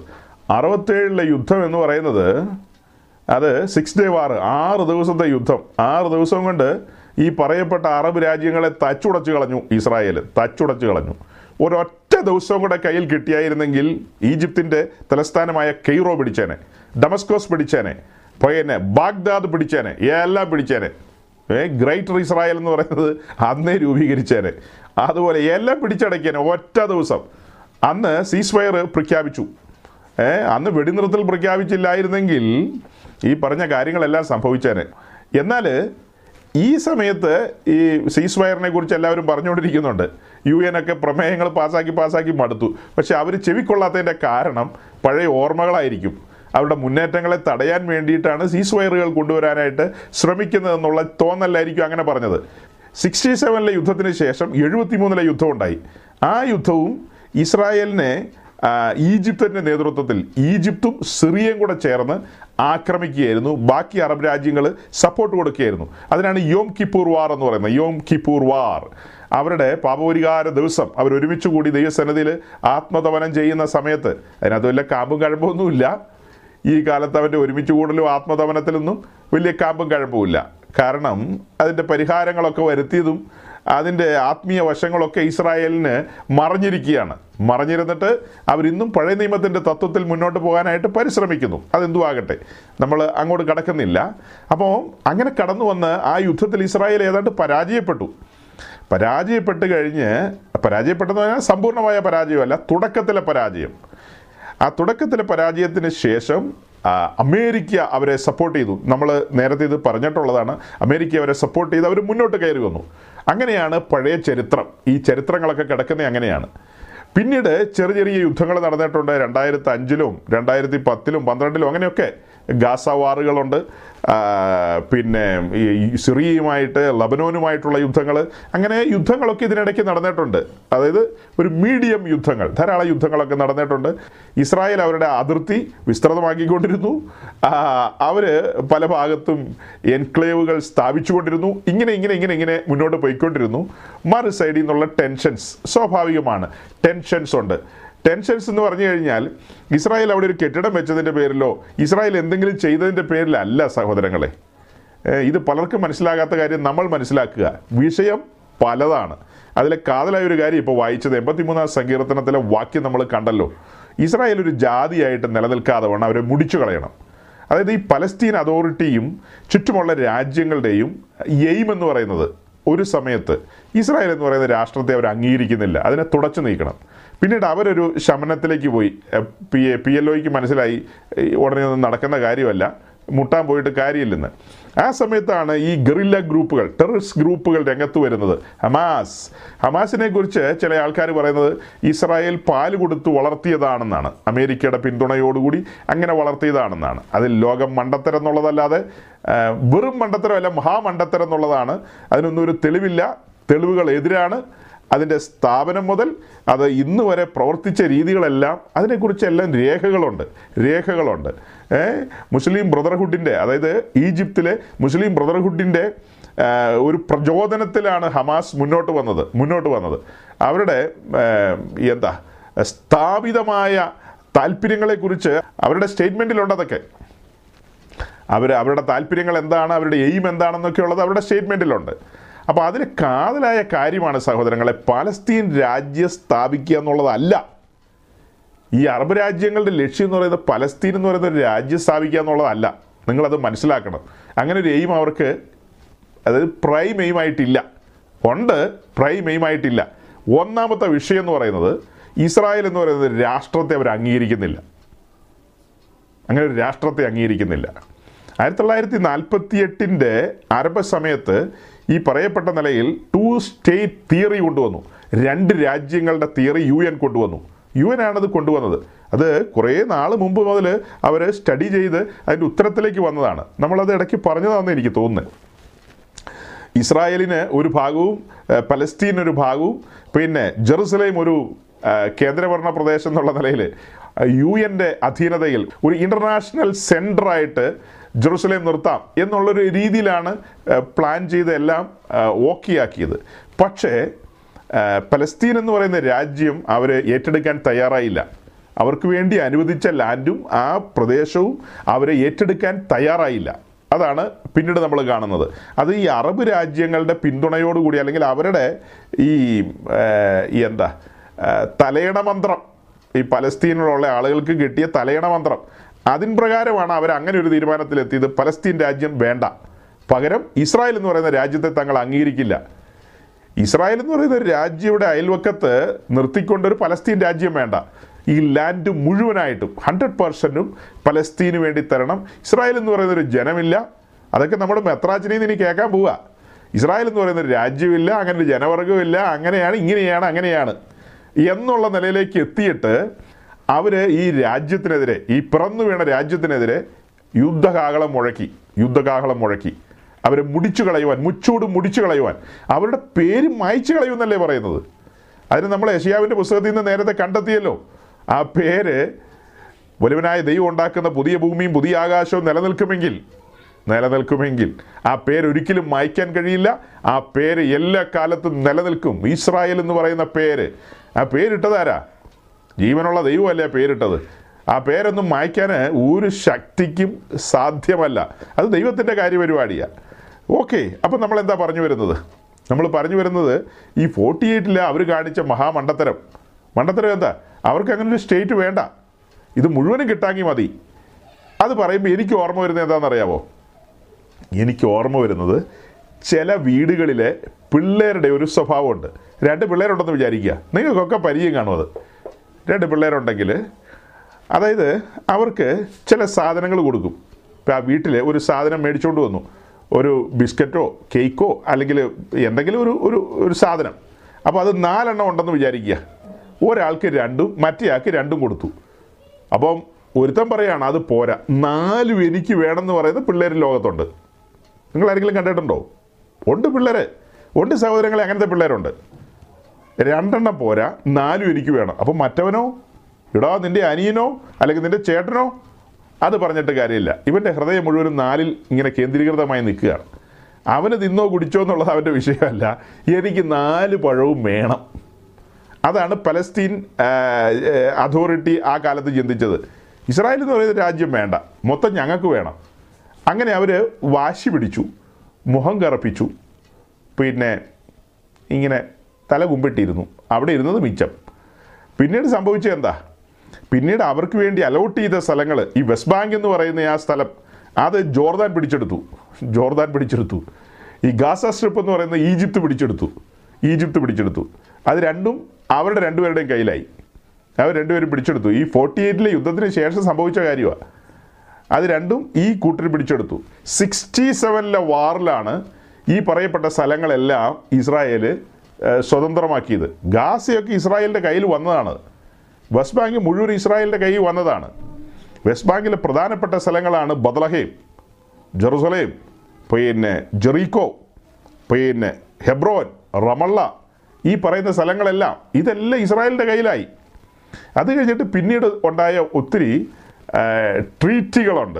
അതായത് ഈ രണ്ട് രാജ്യങ്ങളും തമ്മിലുണ്ടായ ഒത്തിരി കാര്യങ്ങളുണ്ട്. ഇസ്രായേലും ഈജിപ്തും തമ്മിൽ ഇസ്രായേലും ജോർദാനും തമ്മിൽ ഇസ്രായേലും പലസ്തീനും തമ്മിൽ അങ്ങനെയുണ്ടായ പല ട്രീറ്റികൾ അതായത് ഓസ്ലോ ഉടമ്പടി പിന്നെ ക്യാമ്പ് ഡേവിഡ് ട്രീറ്റി പിന്നെ ഏതാ? അങ്ങനെ പിന്നെ ഒടുക്കം നമ്മൾ കാണുന്ന എബ്രഹാം എക്കോഡ് ഇങ്ങനെ ഒത്തിരി കാര്യങ്ങൾ പിന്നീട് ചരിത്രത്തിൽ സംഭവിച്ചു. അതിൽ ഇവർ ഒത്തിരി വിട്ടുവീഴ്ചകൾ ചെയ്തിട്ടുള്ള മനുഷ്യരാണ് വിട്ടുവീഴ്ചകൾ. അതിൽ പ്രധാനപ്പെട്ട കാര്യം ഞാൻ പറയാം. ഈ ജെറിക്കോ അവർ വിട്ടുകൊടുത്തു. പലസ്തീന് വിട്ടുകൊടുത്തു. ബദലഹയും വിട്ടുകൊടുത്തു. ഹെബ്രോൻ. എന്താ ഹെബ്രോന്റെ പ്രത്യേകത? ഹെബ്രോനിലാണ് ദാവീദ് രാജാവായിട്ടിരുന്നത്. ഹെബ്രോനിലാണ് ഏഴര വർഷക്കാലം ദാവീദ് രാജാവായിട്ടിരുന്നത്. ഹെബ്രോൻ എന്ന് പറയുന്നത് അവരുടെ പിതാക്കന്മാരുടെ ഭവനമാണ് ഹെബ്രോൻ എന്ന് പറയുന്നത്.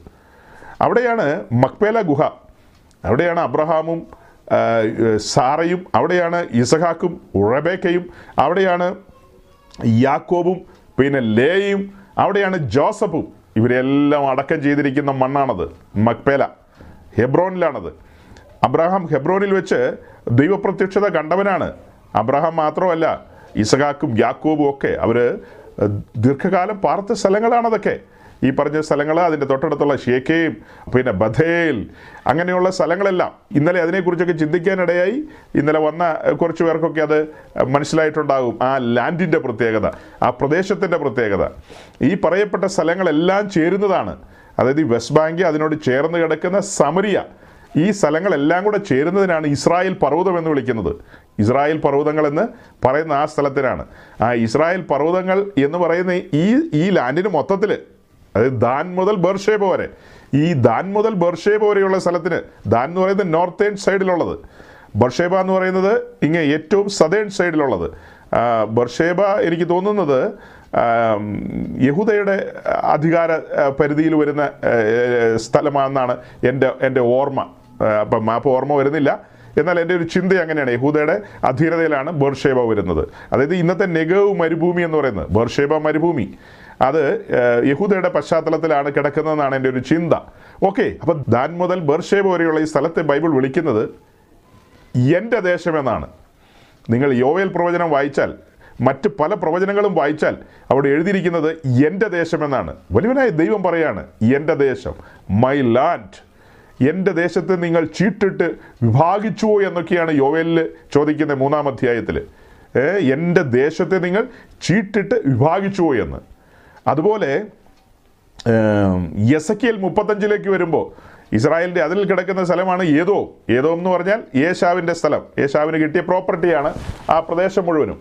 അതിന്റെ തൊട്ടടുത്ത് മോവാബ് അതിന്റെ തൊട്ടടുത്ത് അമ്മാൻ. ഇത് മൂന്നും കൂടെ ചേരുന്നതാണ് മോഡേൻ ഇന്നത്തെ ജോർദാൻ എന്ന് പറയുന്നത്. ഇന്നത്തെ ജോർദാൻ എന്ന് പറയുന്നത്.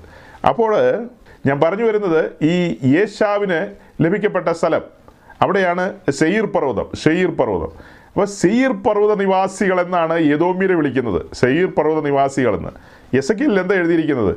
നീ എന്റെ ദേശത്തെ മോഹിച്ചു എന്നാണ് ചോദിക്കുന്നത്. നീ എന്റെ ദേശത്തെ. അതായത് എന്റെ ജനം പ്രവാസത്തിൽ പോയി. എ ഡി എഴുപതിൽ അവർ പ്രവാസത്തിലേക്ക് പോയി. അങ്ങനെ ഇതൊരു വെയ്ക്കൻ ലാൻഡായിട്ട് കിടക്കുകയാണ്. ഇവർ നാടുവിട്ട് പോയല്ലോ.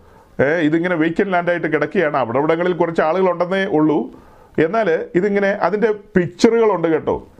അതായത് ബൈബിൾ പറയുന്നത് പോലെയുള്ള കാര്യങ്ങൾ അത് ഊഷര പോയി ഇസ്രായേൽ അവിടെ നിന്ന് പോയതിനു ശേഷം അത് മരുഭൂമിയായി മാറി.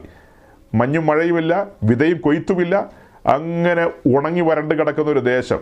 അങ്ങനെ ദീർഘകാലം ഉണങ്ങി വരണ്ട് കിടക്കുകയാണ്.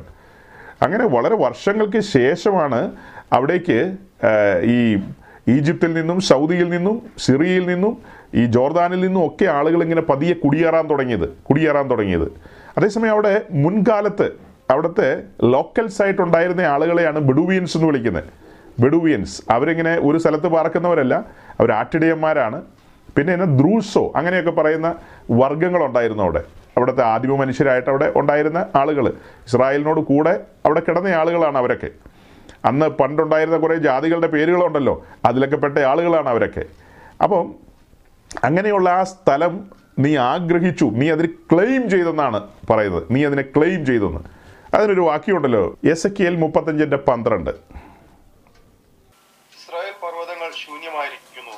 അവ ഞങ്ങൾക്ക് ഇരയായി നൽകപ്പെട്ടിരിക്കുന്നു എന്നിങ്ങനെ അവയെക്കുറിച്ച് നീ പറഞ്ഞിരിക്കുന്ന ദൂഷണങ്ങളൊക്കെയും യഹോവയായി ഞാൻ കേട്ടിരിക്കുന്നു എന്ന് നീ അറിയും. എന്താ പറയുന്നത്? യഹോവയെ ഞാൻ എന്താ കേട്ടിരിക്കുന്നത്? സീർ പർവത നിവാസികളെ നിങ്ങൾ പറഞ്ഞത് ഞാൻ കേട്ടിരിക്കുന്നു. എന്താ അവർ പറയുന്നത്? ഇസ്രായേൽ പർവതങ്ങൾ ശൂന്യമായിരിക്കുന്നു. അവ ഞങ്ങൾക്ക് ഇരയായി നൽകപ്പെട്ടിരിക്കുന്നു എന്നിങ്ങനെ ആ ദേശത്തെക്കുറിച്ച് നീ പറഞ്ഞിരിക്കുന്ന നിന്റെ ചിന്തകളും നിന്റെ ദൂഷണങ്ങളും യഹോവയായി ഞാൻ കേട്ടിരിക്കുന്നു. അതുകൊണ്ട് ഞാൻ നിന്നോട് എന്തു ചെയ്യും? ഒൻപതാം വാക്യം. അതുകൊണ്ട് നിന്നോട് ഞാൻ എന്തു ചെയ്യും? ഒൻപതാം വാക്യം. ഞാൻ നിന്നെ ശാശ്വത ശൂന്യങ്ങളാക്കും. നിന്റെ പട്ടണങ്ങൾ നിവാസികൾ ഇല്ലാതെയിരിക്കും. ഞാൻ യഹോവ എന്ന് നിങ്ങൾ അറിയും. ഞാൻ എന്ന് സെയ്ർ പർവത നിവാസികൾ അതായത് ജോർദാനിയൻസ് അറിയാൻ പോകുന്നുള്ളൂ. അത് മേലാൽ സംഭവിക്കാനുള്ള കാര്യമാണ്. മേലാൽ സംഭവിക്കാനുള്ള കാര്യമാണ് പന്ത്രണ്ടാം വാക്യം എന്ന് പറയുന്നത് കറണ്ടായിട്ട് വർത്തമാനകാലത്തിൽ ഇപ്പോൾ സംഭവിച്ചുകൊണ്ടിരിക്കുന്ന കാര്യമാണ് ഇപ്പോൾ സംഭവിച്ചുകൊണ്ടിരിക്കുന്ന കാര്യം എന്ന് വെച്ചാൽ ഈ ദേശം ശൂന്യമായി കിടക്കുകയാണ്. ശൂന്യമായി കിടക്കുന്ന ദേശത്തെ അവർ ക്ലെയിം ചെയ്യുകയാണ്. അതായത് തുടർന്ന് മെത്രാച്ചൻ പറയുന്ന കാര്യങ്ങൾക്ക് മറുപടി പറയുമ്പോൾ പറയേണ്ട കാര്യങ്ങളും കൂടെ അഡ്വാൻസ് ചെയ്ത് കയറി വന്നു. സാരമില്ല. അപ്പം ഇവിടെ അങ്ങനത്തെ ചില കാര്യങ്ങളും പറയാനുണ്ടായിരുന്നു. അത് ഞാൻ അതിൽ പറഞ്ഞോളാം. തുടർന്ന് മുന്നോട്ട് പറഞ്ഞു വരുമ്പോൾ കാലങ്ങളും അതിരുകളും ഒക്കെ നിശ്ചയിച്ച കാര്യങ്ങളുണ്ട്. അതായത് ഏതോമിയർക്ക് വസിക്കാനായിട്ട് വലിയവനായ ദൈവം ഒരു സ്പേസ് കൊടുത്തിട്ടുണ്ട്. ആ സ്പേസിൽ വസിക്കുക. ഇത് എന്റെ ദേശമാണ്. ഇത് എന്റെ പദ്ധതിയുമായി ബന്ധപ്പെട്ട ദേശമാണ്. ഇത് ഇവിടെ നിവാസികളുള്ള സ്ഥലമാണ്. ആ നിവാസികളെ ഇവിടെ നിന്ന് പുറത്താക്കിയത് ഞാനാണ്.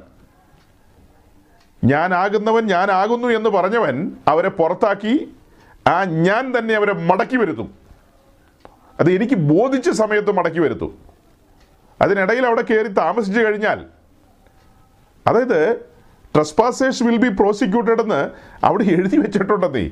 നിങ്ങൾ കാണാത്ത ആരുടെ കുഴപ്പ ഈ ലാൻഡിന്റെ ചുറ്റും അങ്ങനത്തെ ബോർഡുകളുണ്ട്. അത് മെത്രാച്ചൻ കാണാത്തത് കൊണ്ടും മെത്രാച്ചന്റെ ആൾക്കാർ കാണാത്തത് കൊണ്ടും നമുക്ക് എന്ത് ചെയ്യാൻ പറ്റും? ഈ സ്ഥലത്ത് വേറെ ആരും വന്ന് കയറാനായിട്ട് ദൈവം അനുവദിക്കില്ല. തന്റെ ജനം മടങ്ങി വരാനുണ്ട്. ഏ? പന്ത്രണ്ടായിരം വർഷത്തിനടുത്ത് അവരെ ഈ ഭൂതലത്തിൽ ചിതറിച്ചിരിക്കുകയാണ്. ചിതറിച്ചു കഴിഞ്ഞിട്ട് ദൈവത്തിന്റെ സമയമാകുമ്പോൾ അത്തി തളിർക്കും. അത്തിയെ ശപിച്ചത് ആരാണോ? ആ ശപിച്ചവൻ തന്നെ പറയുന്ന അത്തി തളിർക്കൂന്ന്. അങ്ങനെ ഇപ്പൊ തളിർക്കണ്ട. ഏ? അങ്ങനെ ഇപ്പൊ തളിർക്കണ്ടെന്ന് പറഞ്ഞാൽ അതെങ്ങനെയാന്ന് ശരിയാകുന്നേ? അത്തിയെ ശപിച്ചത് ആരാണോ? അല്ലെങ്കിൽ അത്തി ഉണങ്ങിപ്പോകുമെന്ന് പറഞ്ഞത് ആരാണോ? ആ പറഞ്ഞയാൾ തന്നെ തിരുവായി മൊഴിഞ്ഞിട്ടുണ്ട്. അത്തി മുതലായ സകല വൃക്ഷങ്ങളും തളിർക്കുമെന്ന്. അത്തി തളിർക്കും. എന്റെ ജനം വേരൂന്നും. സിയോനിൽ ഒരു രക്ഷിത ഗണം ഉണ്ടാകും എത്ര എത്ര അതൊക്കെ പറഞ്ഞതാരാ? ജീവനുള്ള ദൈവമാണ് പറഞ്ഞത്. അപ്പോൾ സൗരങ്ങളെ പശ്ചാത്തലങ്ങൾ മനസ്സിലാക്കുക. ഞാൻ പശ്ചാത്തലങ്ങൾ പറഞ്ഞാണ് ഇത്ര വിശദമായി മുൻപോട്ട് പോയത്. അവിടെ നിന്നുകൊണ്ട് രണ്ട് വാക്ക് പറഞ്ഞ് അവസാനിപ്പിച്ചാൽ മതിയായിരുന്നു. അതായത് ഇതൊരു സ്വാഭാവിക പ്രതികരണമാണ്. പിന്നെ അടുത്തത് അദ്ദേഹം പറഞ്ഞു എന്താ? ഇത് യുദ്ധമല്ല ഇത് അക്രമമാണ്. ഇസ്രായേൽ കാണിക്കുന്ന അക്രമമാണ്. ഇങ്ങോട്ട് കാണിച്ചത് അക്രമമല്ലെന്ന്. അതിനെന്താ ഞാൻ തുടക്കത്തിൽ പറഞ്ഞത്? ഒരു ക്രൈസ്തവൻ പറയുമ്പോൾ എന്തായിരുന്നു പറയേണ്ടത്? ഇത് രണ്ടും അക്രമമാണ്. രണ്ടും അക്രമമാണ്. അതായത് മുഴുലോകത്തിന്റെയും മുൻപിൽ വലിയവനായ ദൈവത്തെ റെപ്രസെന്റ് ചെയ്ത് നിൽക്കുന്നവനാണ് ഒരു ക്രിസ്ത്യാനി. അല്ലേ? ജാതീയ സമൂഹങ്ങളുടെ നടുവിൽ. പ്രത്യേകിച്ച് അത് നിരീശ്വരവാദികളുടെ സി പി എം എന്ന് പറയുന്ന പാർട്ടിയുടെ മീറ്റിംഗ് ആണ് തൃശ്ശൂരിൽ എവിടെയോ നടന്ന മീറ്റിംഗ് ആണ് അപ്പം നിരീശ്വരവാദികളുടെ മീറ്റിങ്ങിൽ ദൈവം ഉണ്ടെന്ന് വിശ്വസിക്കുന്ന ഒരാൾ ദൈവനിഷേധം പറയുക എന്ന് പറഞ്ഞാലോ? അദ്ദേഹം ദൈവത്തിന് വേണ്ടിയല്ലേ സംസാരിക്കേണ്ടത്? അല്ലാതെ അദ്ദേഹം പാർട്ടിക്ക് വേണ്ടിയോ പിന്നെ കാറൽ മാർക്സിന് വേണ്ടിയാണോ സംസാരിക്കേണ്ടത്? ഇത് രണ്ടും അക്രമമാണ്. അതിന്റെ കാരണമാണ് വിശദീകരിക്കേണ്ടത്. കാരണം എന്താ? ഒന്ന് ഈ ഹമാസ് എന്ന് പറയുന്ന ബിരുദന്മാർ അവർക്ക് ജീവനുള്ള ദൈവത്തെക്കുറിച്ചുള്ള ശരിയായ വെളിപ്പാട് ലഭിച്ചിട്ടില്ല. അവരെന്തോ കാര്യങ്ങളൊക്കെ അറിഞ്ഞു കേട്ട അവരുടെ മതപശ്ചാത്തലത്തിൽ പോകുന്നു. നമ്മൾ ക്രിസ്തീയ വീക്ഷണത്തിൽ എന്താ മനസ്സിലാക്കേണ്ടത്? അവർ സത്യദൈവത്തെക്കുറിച്ചുള്ള ബോധ്യത്തിലേക്ക് വന്നിട്ടില്ല. അവരുടെ കണ്ണടഞ്ഞു കിടക്കുകയാണ്. കണ്ണടഞ്ഞു കിടക്കുകയാണ്. സുവിശേഷത്തിന്റെ പ്രകാശനം ലഭിക്കാതെ വണ്ണം. ദൈവപ്രതിമയായ യേശു ക്രിസ്തുവിന്റെ തേജസ്സുള്ള സുവിശേഷത്തിന്റെ പ്രകാശനം ശോഭിക്കാതിരിക്കാൻ ഈ ലോകത്തിന്റെ പ്രഭു ഹമാസിന്റെ കണ്ണ് കുരുടാക്കിയിരിക്കുക. അത് നമുക്ക് തർക്കമൊന്നുമില്ല അതിനകത്ത്. സംശയമില്ല കാര്യത്തിൽ സുവിശേഷത്തിന്റെ പ്രകാശനം ലഭിക്കുകയാണെങ്കിൽ അതിന്റെ മഹത്വം തിരിച്ചറിയുകയാണെങ്കിൽ ഈ ആയിരത്തി നാനൂറ് പേരും ദൈവത്തിന്റെ സൃഷ്ടിയാണെന്ന് അവർ തിരിച്ചറിഞ്ഞേനെ. ദൈവത്തിന്റെ സൃഷ്ടിയാണെന്ന്. അവൻ അങ്ങനത്തെ കാര്യങ്ങൾക്ക് പോകാനായിട്ട് കഴിയില്ല. ഇനി മറു സൈഡിൽ യഹൂദന്റെയോ അവന്റെയും കണ്ണടഞ്ഞ് കിടക്കുക. അവന്റെയും കണ്ണടഞ്ഞ് കിടക്കുക. അവന്റെ കണ്ണടഞ്ഞ് കിടക്കുകയാണ് എന്ന് നമ്മൾ പറയുമ്പോൾ തന്നെയും അവിടെ ഒരു മറു സൈഡും കൂടിയുണ്ട് ഒരു ചെറിയ ആനുകൂല്യം ഇസ്രായേലിന്റെ ഭാഗത്തുണ്ട്. ഇവർക്കില്ലാത്തൊരു ആനുകൂല്യം ഇസ്രായേലിന്റെ ഭാഗത്തുണ്ട്. കാരണം അതൊരു സ്വതന്ത്ര പരമാധികാര രാഷ്ട്രമാണ്. അതിന് ഭരണ സംവിധാനങ്ങൾ ഭരണഘടനയും എല്ലാ സംവിധാനങ്ങളും ഉണ്ട്. ഈ സംവിധാനങ്ങളെല്ലാം ഉള്ളൊരു രാഷ്ട്രമാണ് ഇസ്രായേൽ എന്നുള്ളതുകൊണ്ട് അവർക്ക് അവരുടെ ദേശത്ത് ഒരു ആക്രമണം നടന്നു കഴിഞ്ഞാൽ തിരിച്ചടിക്കാൻ അതായത് റിട്ടാലിയേഷനുള്ള അവകാശമുണ്ട്. തിരിച്ചടിക്കാൻ. ഒരു രാഷ്ട്രം എന്ന നിലയിൽ അവർക്ക് തിരിച്ചടിക്കാൻ അവകാശമുണ്ട്. അതിപ്പോൾ അമേരിക്കയ്ക്കാണേലും ഇന്ത്യക്കാണേലും മറ്റേത് ലോകരാജ്യങ്ങൾക്കാണേലും ഈ പറഞ്ഞതുപോലെ ഒരു ആക്രമണം നേരിട്ടാൽ തിരിച്ചടിക്കാൻ അവകാശമുണ്ട്. മറു സൈഡിലെ ഒരു സ്റ്റേറ്റ് അല്ല ഹമാസ് എന്ന് പറയുന്ന ഒരു സ്റ്റേറ്റ് അല്ല. ഇപ്പം ഇത് അവരുടെ ആൾക്കാർ കേട്ട് കഴിഞ്ഞാൽ അവർ കൊടയും വടിയുമായിട്ട് വരും. അത് സ്റ്റേറ്റ് അല്ലെന്ന് ആര് പറഞ്ഞെന്നൊക്കെ. അതൊരു സ്റ്റേറ്റ് അല്ല. അവർക്ക് യുദ്ധ നിയമങ്ങളില്ല അവർക്ക് ഭരണഘടനകളില്ല. അവർക്ക് മനുഷ്യത്വമില്ല. അവർക്ക് യാതൊരു കാര്യങ്ങളുമില്ല. അവർക്ക് ഒരു നിയമങ്ങളും ബാധകമല്ല. അവർക്ക് കണ്ണി കാണുന്ന പോലെയൊക്കെ ചെയ്യാം.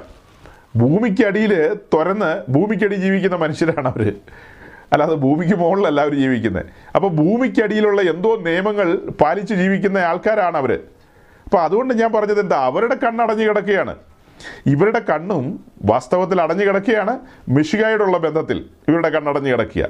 പക്ഷേ യുദ്ധ നിയമങ്ങളോടുള്ള ബന്ധത്തിൽ അവർ യുദ്ധ നിയമങ്ങൾ പാലിച്ചാണ് അവർ യുദ്ധം ചെയ്യുന്നത്. യുദ്ധ നിയമങ്ങൾ പാലിച്ചാണ്. അതായത് പതിനോരായിരത്തിലധികം പേര് ഇവിടെ മരിച്ചു വീണിട്ടുണ്ട്. വാസ്തവം തന്നെയാണ്. സ്ത്രീകളും കുട്ടികളും വൃദ്ധരും എല്ലാ തുറയിലും പെട്ട ആളുകൾ ഇവിടെ മരിച്ചിട്ടുണ്ട്. പക്ഷേ ഇവരുടെ യുദ്ധ നിയമങ്ങളെക്കുറിച്ച് ഞാനൊന്ന് രണ്ട് വാക്ക് പറയാം. അതായത് ഇവർ അനൗൺസ് ചെയ്തിട്ടാണ് യുദ്ധം ചെയ്യുന്നത്. ഇന്ന ഏരിയയിലാണ് യുദ്ധം ചെയ്യാൻ പോകുന്നത്. ഗാസയുടെ നോർത്തേൺ പ്രൊവിൻസിൽ യുദ്ധം ചെയ്യാൻ പോകുന്നു. അവിടെ ബോംബിംഗ് ഉണ്ടായിരിക്കും. അതിൽ ഇന്ന ഭാഗത്തായിരിക്കും ഇന്ന് ബോംബിംഗ് അതിന് ലഘുലേഖകൾ അവിടെ വിതരണം ചെയ്യുകയാണ്. പ്ലെയിനിൽ നിന്ന് അവർ ലഘുലേഖകൾ വിതരണം ചെയ്യുന്നു. ജനത്തിന് വായിക്കാൻ പാകത്തിന് അറബി ഭാഷയിൽ അല്ലെങ്കിൽ ഏത് ഭാഷയിലാണോ അവർക്ക് മനസ്സിലാകുന്നത് അതിനനുസരിച്ച് വിതരണം ചെയ്യുന്നു. പിന്നെ നേരത്തെ കാര്യങ്ങൾ അനൗൺസ് ചെയ്യുന്നു. അതുപോലെ സിവിലിയൻ കേന്ദ്രങ്ങളിലല്ല അവർ ആക്രമിക്കുന്നത്. അവർ ആക്രമിക്കുന്നത് ഹമാസിന്റെ കേന്ദ്രങ്ങളിലാണ്. പിന്നെ എങ്ങനെ ഇത്രയും പേര് മരിച്ചെന്നുള്ളൊരു ചോദ്യം. ഇന്ന് വരെ ലോകത്തിൽ ആരും ചെയ്യാത്ത ഒരു യുദ്ധക്കുറ്റമാണ് ഹമാസ് ചെയ്തത്. യുദ്ധക്കുറ്റം എന്ന് പറയുന്നൊരു വിഷയമാണ്. യുദ്ധക്കുറ്റം. അത് യുദ്ധം കഴിയുമ്പോഴാണ് യുദ്ധക്കുറ്റമൊക്കെ വിചാരണ ചെയ്യപ്പെടുന്നത്. അത് ഇവർ ചെയ്ത യുദ്ധക്കുറ്റം എന്താ? സാധാരണ രണ്ട് രാജ്യങ്ങൾ അവരുടെ പട്ടാള കേന്ദ്രങ്ങളുടെ നേരെയാണ് യുദ്ധം ചെയ്യുന്നത്. തന്ത്രപ്രധാനമായ മേഖലകളിലേക്ക് സർക്കാർ സ്ഥാപനങ്ങളിലേക്ക് സപ്ലൈ ചെയിനുകൾ സപ്ലൈ പോയിന്റുകൾ അതിന്റെ ചെയിനുകൾ അതൊക്കെയാണ് മുറിക്കുന്നത്. പാലങ്ങൾ മുറിക്കും പിന്നെ അങ്ങനെ പലതും പലതും മുറിക്കും. സ്റ്റോറേജ് കേന്ദ്രങ്ങൾ തകർക്കും. ഇങ്ങനെ ഒത്തിരി കാര്യങ്ങളുണ്ട്. അല്ലാതെ സിവിലിയൻ അപ്പാർട്ട്മെന്റുകളിലേക്കൊന്നും അങ്ങനെ മിസൈലൊന്നും അയക്കാറില്ല. അതൊക്കെ തെറ്റി വന്ന് വീഴും. യുദ്ധത്തിനകത്ത് ഇതൊക്കെ നടക്കും. സ്വാഭാവികമാണ്. അപ്പോൾ ഇവിടെ സംഭവിച്ചത് ഇസ്രായേൽ അനൗൺസ് ചെയ്യുകയാണ്. ദയവായി ഈ നോർത്തേൺ ഭാഗത്തുള്ള എല്ലാ ജനങ്ങളും സദേൺ പാർട്ടിയിലേക്ക് മാറണം. ഞങ്ങളിവിടെ ഹമാസുമായിട്ട് യുദ്ധത്തിലാണ്. യുദ്ധം ഡിക്ലെയർ ചെയ്ത് നമ്മളൊക്കെ കേട്ടതല്ലേ? യുദ്ധം ഡിക്ലെയർ ചെയ്തു. പരസ്യമായിട്ടാണ് യുദ്ധം ഡിക്ലെയർ ചെയ്ത് ബെഞ്ചമിൻ അതന്യാഹു ഇരട്ടത്തല്ല. പരസ്യമായിട്ടാണ് ഡിക്ലെയർ ചെയ്തത്. അപ്പം നിങ്ങൾ അങ്ങോട്ട് മാറണം. ഞങ്ങൾ ഇങ്ങനെ ബോംബിംഗ് ഒക്കെ നടത്തും എന്ന കാര്യം അഡ്വാൻസ് ചെയ്ത് പറഞ്ഞു. അതുപോലെ പിന്നത്തേതിൽ ഓരോ ദിവസവും യുദ്ധത്തിന് മുമ്പ് ഈ പറഞ്ഞ ഈ ട്രാക്റ്റുകൾ ലഘുലേഖകൾ വിതരണം ചെയ്യുകയാണ്. മുകളിൽ നിന്ന് താഴേക്ക് ഇടുകയാണ്. വേഗം മാറണം വേഗം മാറണം. അതുപോലെ ആശുപത്രി മറ്റ് സംവിധാനങ്ങളൊക്കെ ഒഴിഞ്ഞു മാറണം. അതിന് മറ്റെങ്ങോട്ടാണെന്ന് വെച്ചാൽ മാറിക്കോണം. അപ്പോൾ അതിനകത്ത് മാനുഷിക വശങ്ങളില്ലേന്നൊക്കെ ചോദിച്ചാൽ യുദ്ധത്തിനകത്ത് യുദ്ധ നിയമങ്ങളേ ഉള്ളൂ. മാനുഷിക വശങ്ങളില്ല. മനസ്സിലാക്കേണ്ടത് യുദ്ധത്തിൽ യുദ്ധ നിയമങ്ങളാണ് അതായത് ഇവർക്ക് തിരിച്ചടിക്കാനുള്ള അവകാശമുണ്ട്. അത് യുദ്ധ നിയമങ്ങൾക്ക് അകത്തായിരിക്കണം യുദ്ധ നിയമങ്ങൾക്ക് അകത്തായിരിക്കണം ബോംബ് വീഴുന്ന സ്ഥലത്ത് ഒരു പത്തിരുപത്തഞ്ച് സ്ത്രീകളെയും അതുപോലെ കുഞ്ഞുങ്ങളെയൊക്കെ കൊണ്ടുവന്ന് നിർത്തി കഴിഞ്ഞാൽ എന്തായിരിക്കും അവസ്ഥ? സ്ത്രീകളെയും കുട്ടികളെയും കവചമാക്കി നിർത്തിക്കൊണ്ടാണ് ഇവർ യുദ്ധം ചെയ്തത്. ചരിത്രത്തിൽ അങ്ങനത്തെ യുദ്ധങ്ങൾ കുറവാണ്.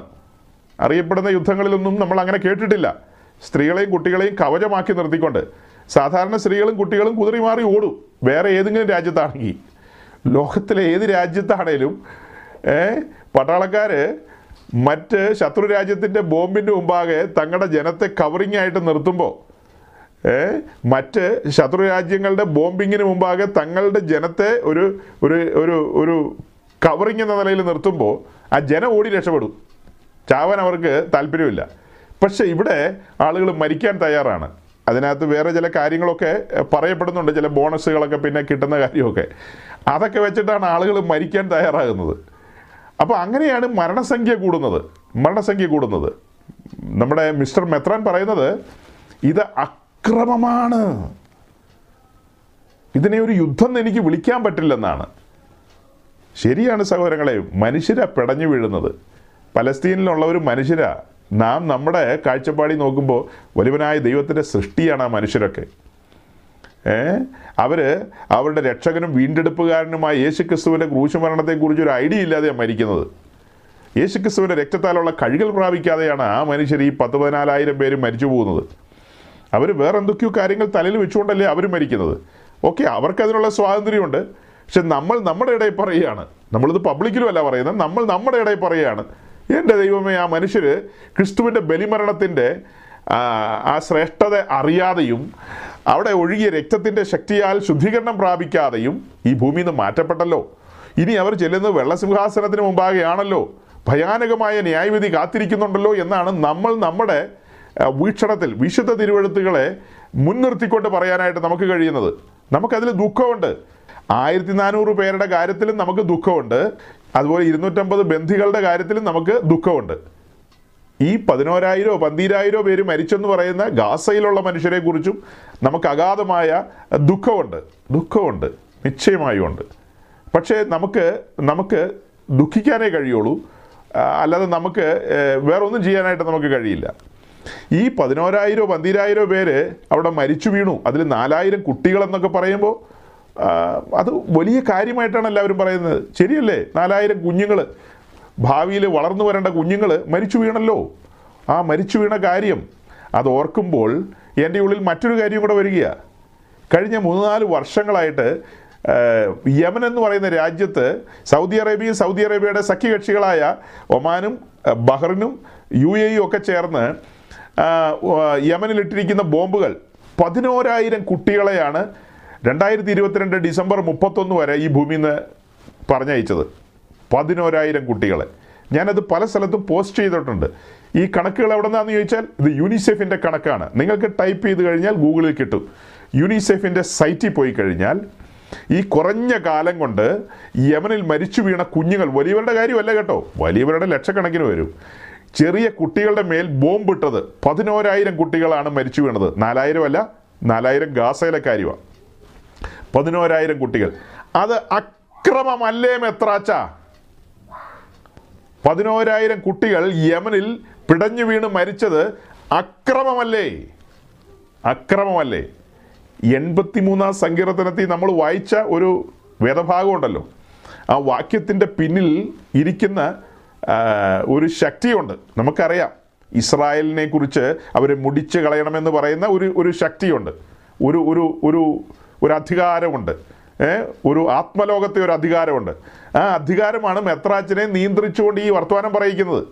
ഒരു ക്രൈസ്തവനെ സംബന്ധിച്ച് ഈ ഗാസയിലെ നാലായിരം കുട്ടികളും യമനിലെ പതിനോരായിരം കുട്ടികളും അത് കണ്ണുനീർത്തുള്ളികൾ വീഴേണ്ടതാണ്.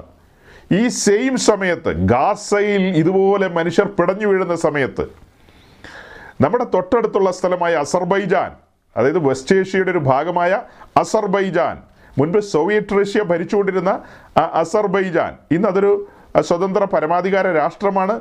അതൊരു ഇസ്ലാമിക് ശരീരത്തോ അങ്ങനെയുള്ള കാര്യങ്ങളൊക്കെ പിൻപറ്റുന്ന ഒരു രാജ്യമാണ്. ആ രാജ്യത്തിന്റെ ഒരു അതിരുണ്ട്. അർമേനിയുമായി പങ്കിടുന്ന ഒരു അതിര്. ആ ഭാഗത്ത് ഒരു സ്ഥലമാണ് നഗോർണ ഖൊറാബാക്ക് എന്ന് പറയുന്ന ഒരു ഒരു പ്രദേശം. ആ ആ ആ പ്രദേശത്തെക്കുറിച്ച് തർക്കമുള്ളൊരു സ്ഥലമാണ്. അസർബൈജാനും അർമേനിയും ഒക്കെ ആയിട്ട് തർക്കത്തിൽ കിടക്കുന്ന സ്ഥലമാണ്. അപ്പോൾ ആ സ്ഥലത്ത് ഇന്ന് കൊടിയ പീഡനം നടന്നുകൊണ്ടിരിക്കുകയാണ്. അവിടെ വലിയ വംശഹത്യ നടന്നുകൊണ്ടിരിക്കുകയാണ്. അർമേനിയൻ ക്രിസ്ത്യാനികളെ അതായത് ഓർത്തഡോക്സ് ക്രിസ്ത്യാനികൾ ധാരാളമുള്ള സ്ഥലമാണ് അർമേനിയ എന്ന് പറയുന്നത്. ആ അർമേനിയൻ ക്രിസ്ത്യൻസിനെ അവിടെ കൊല്ലാക്കൊല ചെയ്തുകൊണ്ടിരിക്കുകയാണ്. നിങ്ങൾ ടൈപ്പ് ചെയ്യൂ നിങ്ങൾ അന്വേഷിക്കൂ നിങ്ങൾ സെർച്ച് ചെയ്യൂ നിങ്ങൾക്ക് ഉത്തരങ്ങളെ കണ്ടെത്താം. ഒരു ലക്ഷം പേരാണ് പാലായനം ചെയ്തുകൊണ്ടിരിക്കുന്നത്. ഒരു ലക്ഷം പേരാണ് പാലായനം ചെയ്യുന്നത് ആ സ്ഥലത്ത് നിന്ന് നിൽക്കക്കളിയില്ലാതെ. അനേകരും മരിച്ചു വീണു. അതായത് അതിനെക്കുറിച്ച് മാധ്യമങ്ങൾ പറയുന്നത് മാധ്യമങ്ങൾ പറയുന്നത് അവിടെ വംശഹത്യയാണ് നടക്കുന്നത്. ശരിക്കും ഒരു ജനോസൈഡാണ് നടക്കുന്നത്. വംശഹത്യയാണ് നടക്കുന്നത്.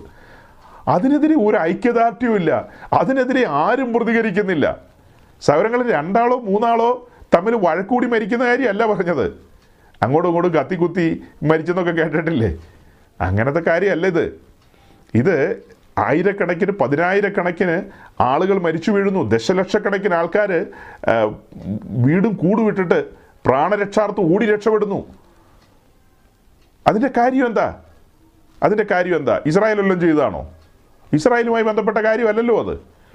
അപ്പം ഇങ്ങനെ ലോകവ്യാപകമായിട്ട് നൈജീരിയയിലെ ക്രിസ്ത്യാനികൾ പിടഞ്ഞു മരിച്ചുകൊണ്ടിരിക്കുന്നു. ബൊക്കഹറാം. ബൊക്കഹറാം ബൊക്ക ഹറാം എന്ന് പറയുന്ന ഹമാസിനേക്കാളും കൂടിയ ഭീകരന്മാർ ഒട്ടും മോശമല്ല. എല്ലാം ഒരേ തൂവൽ പക്ഷികളാണ്. ബൊക്കോ ഹറാം എന്തുമാത്രം ക്രിസ്ത്യാനികളെ കൊന്നൊടുക്കുന്നത്? കൊന്നൊടുക്കുന്നത്. അങ്ങനെ പല സ്ഥലങ്ങളിലും അങ്ങനെ പല സ്ഥലങ്ങളിലും ഇതിനൊക്കെ ബദലായിട്ട് വരുന്ന കാര്യങ്ങളുണ്ട്. ബദൽ എന്ന് പറഞ്ഞാൽ ക്രിസ്ത്യാനികൾ ലോകത്ത് രണ്ട് ലോകമായ യുദ്ധങ്ങൾ നടത്തി. ക്രിസ്ത്യാനികൾ ഹിരോഷിമയിൽ ബോംബിട്ടു. പിന്നെ ക്രിസ്ത്യാനികൾ അങ്ങനെ ചെയ്തു ഇങ്ങനെ ചെയ്തു എന്നൊക്കെ പറഞ്ഞ ആളുകൾ വരും. ഞാനിതിനെല്ലാം മറുപടി പറഞ്ഞിട്ടുണ്ട് കേട്ടോ സഹോദരങ്ങളെ. ഇതിനൊക്കെ മറുപടി പറഞ്ഞിട്ടുണ്ട്. ഇന്ന് ക്രിസ്ത്യാനികൾ പീഡിപ്പിക്കപ്പെടുകയാണ്. കമ്മ്യൂണിസ്റ്റ് ചൈനയിൽ ക്രിസ്ത്യാനികൾ പീഡിപ്പിക്കപ്പെടുന്നു. കമ്മ്യൂണിസ്റ്റ് നോർത്ത് കൊറിയയിൽ ക്രിസ്ത്യാനികൾ പീഡിപ്പിക്കപ്പെടുന്നു. മുൻ കമ്മ്യൂണിസ്റ്റ് രാഷ്ട്രമായിരുന്ന റഷ്യയിൽ സോവിയറ്റ് റഷ്യയിൽ ക്രിസ്ത്യാനികൾ പീഡിപ്പിക്കപ്പെട്ടു. ക്രിസ്തീയ വിശ്വാസങ്ങളും തത്വങ്ങളും മുൻപോട്ട് കൊണ്ടുപോകാൻ കഴിയാതെ ജനം മാളത്തിലൊളിച്ച ദീർഘകാലങ്ങളുണ്ട്. ദീർഘകാലങ്ങൾ. കമ്മ്യൂണിസ്റ്റ് വിയറ്റ്നാമിലാകട്ടെ അതുപോലെ പല സ്ഥലങ്ങളിലും ക്രിസ്ത്യാനിറ്റി പ്രാക്ടീസ് ചെയ്യാൻ എളുപ്പമല്ല ഒട്ടും എളുപ്പമല്ല. അവിടെ സ്വാതന്ത്ര്യങ്ങളില്ല മതസ്വാതന്ത്ര്യങ്ങളില്ല വിശ്വാസ സ്വാതന്ത്ര്യങ്ങളില്ല. അതിന്റെ ഒരു കൂട്ടം ആൾക്കാരാണ് മലയാളക്കരയിലുള്ള ഒരു മൂന്നക്ഷരമുള്ള. അവർ നടത്തിയ മീറ്റിങ്ങിലാണ് നമ്മുടെ ബഹുമാനപ്പെട്ട മെത്രാച്ചൻ നിന്ന് ഇത്രയും തിരുവായി മൊഴിഞ്ഞത്. അദ്ദേഹം പറഞ്ഞ രണ്ട് സെന്റൻസാണ് നമുക്ക് എടുക്കാൻ പറ്റുള്ളൂ. ഇനി അസംഖ്യം കിടക്കുകയാണ് അസംഖ്യം കാര്യങ്ങളാണ് അദ്ദേഹം പറഞ്ഞു വെച്ചിരിക്കുന്നത്. സഹോദരങ്ങളെ ഇതിനെല്ലാം മറുപടി പറയണമെങ്കിൽ എനിക്ക് തോന്നുന്നത് ആഴ്ചകൾ ആഴ്ചകൾ ഇരിക്കേണ്ടി വരുമെന്നാണ് തോന്നണത്. നിങ്ങളൊന്ന് ചിന്തിച്ചു നോക്കി. അങ്ങേര് പറഞ്ഞ രണ്ട് കാര്യത്തിന് നമ്മൾ ചരിത്രം പരതി ചരിത്രത്തിലേക്ക് ഇറങ്ങിപ്പോയി മറുപടികൾ കണ്ടെത്തിയപ്പോൾ അദ്ദേഹത്തിന്റെ വാദഗതികൾ നിലനിൽക്കില്ലെന്നേ.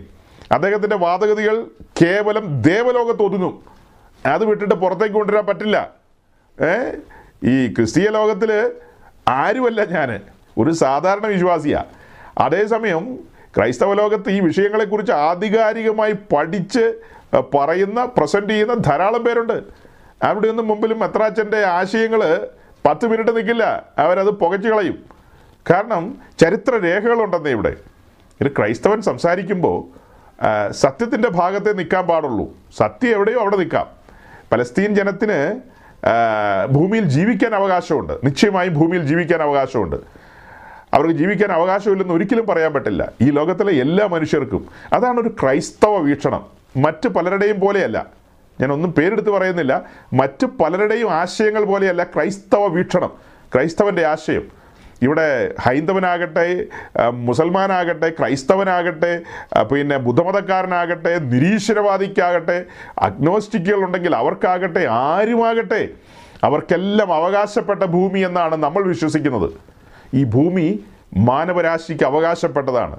അവർക്കെല്ലാം ഈ ഭൂമിയിൽ വസിക്കാനുള്ള സ്പേസ് ഉണ്ട്. ദൈവം അങ്ങനെയാണ് ഇത് ഡിസൈൻ ചെയ്ത് വെച്ചിരിക്കുന്നത്. പിന്നെ രാഷ്ട്രങ്ങളോടുള്ള ബന്ധത്തിലും വംശങ്ങളോടുള്ള ബന്ധത്തിലും അതിരുകളും കാലങ്ങളും വെച്ചെന്ന് പുസ്തകം പഠിപ്പിക്കുന്നു. അത് കയ്യേറാനൊന്നും ശ്രമിക്കാതിരിക്കുക. ഓരോരുത്തർക്കും കൊടുത്ത ഏരിയകളിൽ അവരവർ വിശ്രമിക്കുക. അപ്പോൾ പലസ്തീൻ ജനതയോടുള്ള ബന്ധത്തിൽ നമുക്ക് അവരോടുള്ള ഐക്യദാർഢ്യം എന്താ? അവർ കാര്യങ്ങളെ തിരിച്ചറിയണം. കാര്യങ്ങളെ തിരിച്ചറിയണം. അവരവിടുത്തെ പൂർവ നിവാസികളൊന്നും അല്ല. അത് ഏതെങ്കിലും മെത്രാച്ചൻ പറഞ്ഞതുകൊണ്ട് കാര്യമായില്ല. ചരിത്ര രേഖകളൊന്നും അവരെ പിന്തുണയ്ക്കുന്നില്ല. ചരിത്ര രേഖകളൊന്നും അവരെ പിന്തുണയ്ക്കുന്നില്ല. അവരുടെ സ്വദേശം എന്ന് പറയുന്നത് സിറിയയും ജോർദാനും ഈജിപ്തും പിന്നെ ഇറാഖും സൗദിയും ഇങ്ങനെയുള്ള സ്ഥലങ്ങളിൽ നിന്നാണ് അവരിൽ പലരും അവിടെ കുടിയേറി വന്നത്. അതേസമയത്ത് അവിടുത്തെ ലോക്കൽസ് എന്ന് പറയുന്നത് പ്രാകൃതരായ മനുഷ്യരായിരുന്നു ഈ ബെഡുവിയൻസ് എന്ന് പറയുന്നത്. വെറും പ്രാകൃതരായ ആളുകളായിരുന്നു. ആ പ്രാകൃതരായ ആളുകളുടെ ഇടയിലേക്കാണ് ആയിരത്തി എണ്ണൂറുകളിൽ ദേശം വിട്ടുപോയ മുടിയൻ പുത്രൻ മടങ്ങി വരുന്നത്. അതായത് ഇസ്രായേൽ എന്ന് പറയുന്ന മുടിയൻ പുത്രൻ വീണ്ടും മടങ്ങി വരുന്നത്. മടങ്ങി വന്നതിന് ശേഷം അവരിലൂടെ ഉണ്ടായ വിപ്ലവകരമായ മാറ്റങ്ങളുണ്ട്. ആ ആ ദേശത്തിന് അതായത് ആ മണ്ണിനുണ്ടായ മാറ്റം ആ അന്തരീക്ഷത്തിനുണ്ടായ മാറ്റം ടെക്നോളജി വൈസ് എന്നു വേണ്ട അസംഖ്യം അസംഖ്യം കാര്യങ്ങൾ? യൂറോപ്യൻ രാജ്യങ്ങളെ വെല്ലുന്ന രീതിയിൽ ഒരു രാജ്യമായിട്ട് ഇസ്രായേൽ പരിണമിച്ചില്ലേ? അവരുടെ ടെക്നോളജി കയറ്റുമതി ചെയ്യുകയല്ലേ അവരുടെ അഗ്രികൾച്ചർ പ്രൊഡക്ട്സ് എന്ന് വേണ്ട എല്ലാ കാര്യങ്ങളും എക്സ്പോർട്ട് ചെയ്യുന്ന നിലയിലേക്ക് എല്ലാ കാര്യങ്ങളും ബൗദ്ധിക തലങ്ങൾ വരെ അവരുടെ ആശയങ്ങൾ അവരുടെ ചിന്തകൾ ഇതൊക്കെ മനുഷ്യർക്ക് പ്രയോജനപ്പെട്ടു. അതിൽ ഈ ബിഡുവിയൻസിനും പ്രയോജനപ്പെട്ടു. സൗരങ്ങൾ ഇതൊരു ചരിത്രമാകട്ടോ. നിങ്ങൾ മനസ്സിലാക്കണം. അവിടുത്തെ ലോക്കൽസ് ഈ ബെഡുവിയൻസും ദ്രൂസ് എന്നൊക്കെ പറയുന്ന ഈ ഈ ലോക്കൽസ് അവർ വെറും നമ്മൾ പറയില്ലേ കാട്ടറവിന്ന്. അതുപോലത്തെ കാട്ടറവി സ്റ്റൈൽ ആൾക്കാരായിരുന്നു. അവർക്ക് സ്കൂളോ കോളേജോ വിദ്യാഭ്യാസമോ എഴുത്തോ കുത്തോ വായനയോ ഒരു ഇടപാടുമില്ല. അന്ധവിശ്വാസങ്ങളും മന്ത്രവാദങ്ങളും പ്രാകൃതങ്ങളും ഒക്കെയായി ജീവിച്ച മനുഷ്യരാണ് അവരും. ആ മനുഷ്യർ ഈ ഇവർ ഇവരിലൂടെ ഉൽപ്പാദിതമായ ഡെവലപ്പ് ചെയ്തു വന്ന മോഡേൺ ടെക്നോളജികൾ അവർ ആസ്വദിക്കാൻ തുടങ്ങി. അവരുടെ കുട്ടികളെ സ്കൂളിൽ ചേർക്കാൻ തുടങ്ങി. അവിടെ കുട്ടികൾ പഠിക്കാൻ ആരംഭിച്ചു. അവരുടെ അടുത്ത ജനറേഷൻ പാന്റും കൂട്ടും ഒക്കെ ഇടാൻ തുടങ്ങിയെന്ന്. ഏ? പാന്റും കൂട്ടും ഒക്കെ ഇടാൻ തുടങ്ങി. അവരുടെ ഇടയിൽ നിന്ന് ഡോക്ടേഴ്സ് എഞ്ചിനീയേഴ്സ് അങ്ങനെയുള്ള ആളുകളൊക്കെ പഠിച്ചു വരുന്നു. നിങ്ങൾ ആ ആ ലോക്കൽസിനോട് അവിടുത്തെ തദ്ദേശീയരായ അതിപുരാതന കാലം മുതൽ പൂർവന്മാരായി അവിടെ ജീവിച്ച ആ മനുഷ്യർ ഇന്ന് എന്താ ഒരു മോഡേൺ സിവിലൈസ്ഡ് സമൂഹം എന്നുള്ള നിലയിൽ മാറ്റപ്പെട്ടുകൊണ്ടിരിക്കുകയാണ്. എന്താണ്? ഒരു മോഡേൺ സിവിലൈസ്ഡ് സമൂഹം എന്ന നിലയിൽ മാറ്റപ്പെട്ടുകൊണ്ടിരിക്കുകയാണ്. അവരിൽ വൻ മാറ്റങ്ങളാണ് അവരോട് ചോദിച്ചു കഴിഞ്ഞാൽ അവർ അവർ പറയും ഈ മനുഷ്യർ മടങ്ങി വന്നത് ഞങ്ങൾക്ക് പ്രയോജനമായി എന്ന് പറയും. ഈ ഇസ്രായേൽ മടങ്ങി വന്നത് ഏറ്റവും കൂടുതൽ ബെനിഫിറ്റ് കിട്ടുന്നത് ഞങ്ങൾക്കാണ്. ഞങ്ങളുടെ പ്രാകൃത സ്വഭാവങ്ങളൊക്കെ മാറി ഞങ്ങൾ ഒരു ചിന്തിക്കുന്ന മനുഷ്യരായിട്ട് മാറി. ഞങ്ങളുടെ ജീവിതത്തിൽ ഒത്തിരി മാറ്റങ്ങളുണ്ടായി എന്ന് അവർക്ക് പറയാൻ കഴിയും. അവർ തദ്ദേശീയരാകട്ടോ അതേസമയം ആയിരത്തി എണ്ണൂറുകളിലും അറുന്നൂറുകളിലും ഒക്കെ പലപ്പോഴായിട്ട് അവിടെ കുടിയേറിയ ആളുകളുണ്ട്. കുടിയേറി വന്ന മനുഷ്യരുണ്ട്. അത്തരക്കാരായ ആളുകൾ എന്ന് പറയുമ്പോൾ എത്രയോ കൊല്ലങ്ങളായി നൂറ്റാണ്ടുകളായില്ലേ? ആ ആളുകളുടെ ശരിക്കും അസ്തിത്വം എന്ന് പറയുന്നത് ഈ ചുറ്റുപാടുമുള്ള രാജ്യങ്ങളിലാണ്. അവരുടെ പൂർവന്മാരുടെ സ്ഥലം അതാണ്. പൂർവന്മാരുടെ സ്ഥലം അതാണ്. ഈ ഗാസ എന്ന് പറയുന്നത് അതാണ് പഴയ ഫിലിസ്തീയ ദേശം. ഈ ഗാസ എന്ന് പറയുന്നതാണ് പഴയ ഫിലിസ്തീയ ദേശം. നമ്മൾ ബൈബിളിൽ പറയുന്ന ഫിലിസ്തീയ ദേശം എന്ന് പറയുന്നത് ഗാസയുടെ ആ ഭാഗങ്ങളാണ്. ശരിക്കും അവിടെ ഗാസയിൽ പാർക്കുന്ന ആളുകൾ അല്ലെങ്കിൽ ഫിലിസ്തീൻ ദേശത്ത് പാർക്കുന്ന ആളുകൾ അറബികളല്ല. അറേബ്യൻ ബ്ലഡ് അല്ല അവരുടേത്. അത് മനസ്സിലാക്കണം. അവർ അറബികളല്ല. ഗാസയിലെ ആളുകൾ ഇന്ന് കലർപ്പുള്ള അല്ലെങ്കിൽ എങ്ങനെയാ അത് പറയാ? ഇന്നൊരു മിക്സഡ് കമ്മ്യൂണിറ്റിയാണ് അവിടെ ഉള്ളത്. അറബികളായിട്ട് തദ്ദേശീയർ മിങ്കിൾ ചെയ്തുണ്ടായ മക്കളും അങ്ങനെ പലതരത്തിൽ മിക്സഡ് ആയിട്ടുള്ള ആളുകളാണ്. തന്നെയല്ല ഈജിപ്തിൽ നിന്നും സൗദിയിൽ നിന്നും ഒക്കെ ധാരാളം ആളുകൾ അങ്ങോട്ട് കുടിയേറിയിട്ടുണ്ട്. കുടിയേറിയവരുടെ പിൻതലമുറ അവിടെയുണ്ട്. കുടിയേറിയവരുടെ പിൻതലമുറയുണ്ട്. അതിന്റെ ഒറിജിൻ അതിന്റെ പഴയകാല ചരിത്രത്തിലേക്ക് നമ്മൾ പോകുമ്പോൾ അവർ ഹാമിന്റെ മക്കളാണ്. ഹാമിന്റെ മക്കളാണ്. അറബികളെന്ന് പറഞ്ഞാൽ ഹാമിന്റെ മക്കളല്ല. ഇസ്മായിലിനെയും കെത്തൂറയുടെ മക്കളിൽ നിന്നും ഉണ്ടായതാണ് അറബികളെന്ന് പറയുന്നത്. അവർ ഷേമ്യരാണ് ഷേമ്യരാണ് വലിയ വ്യത്യാസമാണത്. വലിയ വ്യത്യാസമാണ്. സ്വഭാവത്തിലും പലതിലും വലിയ വ്യത്യാസമാണ്. ഹാമിന്റെ മക്കളിൽപ്പെട്ടവർക്ക് ലഭിക്കപ്പെട്ട ഒരു സ്പേസ് ആണത് അതുപോലെ ഈ ഹാമിന്റെ മക്കൾ ഗ്രീസിൽ ഉണ്ടായിരുന്നെന്നാണ് പറയുന്നത് ഗ്രീസ് പഴയ ഗ്രീസിൽ. അവിടെ നിന്ന് അവർ ഈ സൈപ്രസിലേക്ക് അതായത് മെഡിറ്ററേനിയൻ സീക്കകത്തുള്ള ഒരു ദ്വീപ് ദ്വീപ് രാഷ്ട്രമാണ് ഇന്ന് സൈപ്രസ് അഥവാ ബൈബിൾ ഭാഷയിൽ പറഞ്ഞ കുപ്രസ് ദ്വീപ് കുപ്രസ്. ആ കുപ്രസിലൊക്കെ അവിടുത്തെ സംസാര ഭാഷ പലതുണ്ട്. ഈ ഇറ്റാലിയൻ ഭാഷ സംസാരിക്കും ഈ ഗ്രീക്ക് സംസാരിക്കും അങ്ങനെ പല ഭാഷകൾ സൈപ്രസി സംസാരിക്കും. ഈ ഗ്രീസിൽ നിന്ന് കുടിയേറി വന്ന ആളുകൾ ഇന്നും ഇന്നലത്തെ കാര്യമല്ല കേട്ടോ. അതിപുരാതന കാലം രണ്ടായിരം മൂവായിരം വർഷം പുറകിലത്തെ കാര്യമാണ് ഞാൻ പറയുന്നത്. അങ്ങനെ ഈ സൈപ്രസിൽ നിന്ന് ഇങ്ങോട്ട് വളരെ എളുപ്പമാണ്. കടലിൽ അല്പം ഇങ്ങ് ഇങ്ങ് സഞ്ചരിച്ച് വന്നാൽ മതിയല്ലോ. ഈ ഈ ഈ കനാൻ ദേശം എന്ന് പറയുന്ന ദേശത്തിന്റെ സീ ഷോർ ആ സീ ഷോറാണ് കടൽ തീരമാണ് ഈ ഫിലിസ്തീൻ ദേശം എന്ന് പറയുന്നത് അഥവാ ഇപ്പോൾ ഗാസ സ്ട്രിപ്പ് എന്നുള്ള പേരിൽ അറിയപ്പെടുന്നത്. അപ്പോൾ എന്താ പറഞ്ഞു വന്ന സാരം അവർ അവരുടെ ബ്ലഡ് എന്ന് പറയുന്നത് അറേബ്യൻ ബ്ലഡ് അല്ല അല്ലെങ്കിൽ അറബികളുടെ ബ്ലഡ് അല്ല. അറബികളുടെ ബ്ലഡ് അല്ല. അവർ മറ്റൊരു സംസ്കൃതിയുടെ ഉടമകളാണ്. ഈജിപ്തിലുള്ള ആളുകളെ കുറിച്ച് പറഞ്ഞാൽ അവർ ഹാമിന്റെ ആൾക്കാരാണ് മിസ്രൈം അവർ ഹാമിന്റെ തലമുറകളാണ് അവിടെയുള്ളവർ അതേസമയം സൗദി മറ്റ് അറബ് രാജ്യങ്ങൾ ഇറാഖ് സിറിയ ലബനോൻ പിന്നെ ഏതാ? ഈ ജോർദാൻ ഈ ഭാഗങ്ങളിലുള്ള ആളുകളെല്ലാം പറഞ്ഞു കഴിഞ്ഞാൽ ഇവരെല്ലാം ഷേമ്യരാണ് ഷേമ്യരാണ് ഒരു തരത്തിലല്ലെങ്കിൽ പലതരത്തിൽ അബ്രാഹാമുമായിട്ട് ആയ ആളുകളാണ്. അബ്രഹാമുമായിട്ട് ആയ ആളുകളാണ്. അതെങ്ങനെയാണ് കണക്റ്റഡ് ആകുന്നത്? അബ്രഹാമിൽ നിന്ന് ഇസ്മായിൽ അതുപോലെ അബ്രഹാമിന്റെ മറ്റൊരു ഭാര്യയായ കെത്തൂറയിൽ നിന്നുള്ള ആറ് മക്കൾ അവരുടെ വംശാവലി ഇതെല്ലാം അധിവസിക്കുന്ന ഒരു ഒരു പ്രദേശമാണ് ഈ അറേബ്യൻ പെനിൻസുലയും അതുപോലെ പുറത്തേക്ക് കടന്നാൽ ഈ സിറിയയും ജോർദാനും പിന്നെ ഇറാഖും എന്നൊക്കെ പറയുന്നത്. ഞാൻ ഇതൊക്കെ പറയുമ്പോൾ വല്ലപ്പോഴും നിങ്ങൾ വേൾഡ് മാപ്പൊക്കെ ഒന്ന് നോക്കണം കേട്ടോ. ബൈബിൾ മാത്രം വായിച്ചാൽ പോരാ. ഓ ബൈബിൾ രാവിലെ ഒരു വായിക്കുകയായിരിക്കും. എനിവേ ആ അപ്പോൾ വല്ലപ്പോഴും വേൾഡ് മാപ്പൊക്കെ ഒന്ന് നോക്കുമ്പോഴാണ് ഇങ്ങനത്തെ പ്രസംഗമൊക്കെ കേട്ടാൽ അത് ഗ്രഹിക്കാൻ കഴിയുള്ളൂ. ഈ സ്ഥലങ്ങളുടെ പ്രത്യേകത എന്താ? ഈ സ്ഥലങ്ങൾക്ക് ബൈബിളുമായിട്ട് വലിയ ബന്ധമല്ലേ? ഇറാഖ് എന്ന് പറഞ്ഞാൽ എന്താ? ഇറാഖ്. ഇറാഖിന് ഇനി ഭാവിയിലും ഒരു ഒരു പ്രസക്തി ഉണ്ട് കേട്ടോ. ഇറാഖിലെ ഒരു തുറമുഖ പട്ടണമാണ് ബസ്ര. ബസ്രായിൽ ഒരു സംഹാരം നടക്കാൻ പോകുന്നുണ്ട്. ബസ്രായിൽ ഒരു സംഹാരം. അതറിയണമെങ്കിൽ യശയാവ് അറുപത്തിമൂന്നാം അധ്യായം തുറന്ന് ഒന്ന് രണ്ട് വാക്യങ്ങൾ അങ്ങ് വായിച്ചാൽ മതി. ബസ്രായിൽ സംഭവിക്കാൻ പോകുന്ന കാര്യങ്ങൾ അതുപോലെ ഓരോരോ സ്ഥലങ്ങൾക്കും അതിന്റേതായ പ്രത്യേകതകളുണ്ട്. ഏ? സൗകര്യങ്ങൾ എന്താ നമ്മൾ പറഞ്ഞു വന്നത്? നമ്മൾ ശരിക്കും അദ്ദേഹം പറഞ്ഞ കാര്യങ്ങൾക്ക് ചെറിയ മറുപടി കൊടുത്തിട്ട് അടുത്തതിലേക്ക് പോകാമായിരുന്നു. പക്ഷേ ഈ പറഞ്ഞു വന്നപ്പോൾ എനിക്ക് കിട്ടിയ ഒരു ഒഴുക്കിനനുസരിച്ച് ഞാനങ്ങ് മുന്നോട്ട് പോയി. അനേക കാര്യങ്ങൾ ഒഴുകി വന്നതുകൊണ്ട് അങ്ങ് പുറത്തേക്ക് വന്നെന്ന് മാത്രം. ഇതെല്ലാം ചരിത്രത്തെ കൂട്ടുപിടിച്ചുകൊണ്ട് നമ്മൾ വിശുദ്ധ തിരുവഴുത്തിനെ ചാരി നിന്നുകൊണ്ടാണ് ഇതൊക്കെ പറയുന്നത്. ചരിത്രത്തെ കൂട്ടുപിടിച്ചുകൊണ്ട് വിശുദ്ധ തിരുവഴുത്തിനെ ചാരി നിന്നുകൊണ്ട്. അപ്പോൾ നമ്മൾ എന്താ പറഞ്ഞു വന്നത്? ഒരു ക്രിസ്ത്യാനിയുടെ മനുഷ്യത്വവും അവന്റെ ബോധ്യങ്ങളും ഒക്കെ നമ്മൾ ഇതിനകത്ത് അവതരിപ്പിച്ചിട്ടുണ്ട്. ഈ ആയിരത്തി നാനൂറ് പേരെ കൊന്നതും അക്രമമാണ്. ഈ ബാക്കിയുള്ള ആളുകളെ യുദ്ധത്തിലാണെങ്കിലും അവർ മരിച്ചു വീഴുന്നത് സങ്കടകരമാണ് നമുക്ക്.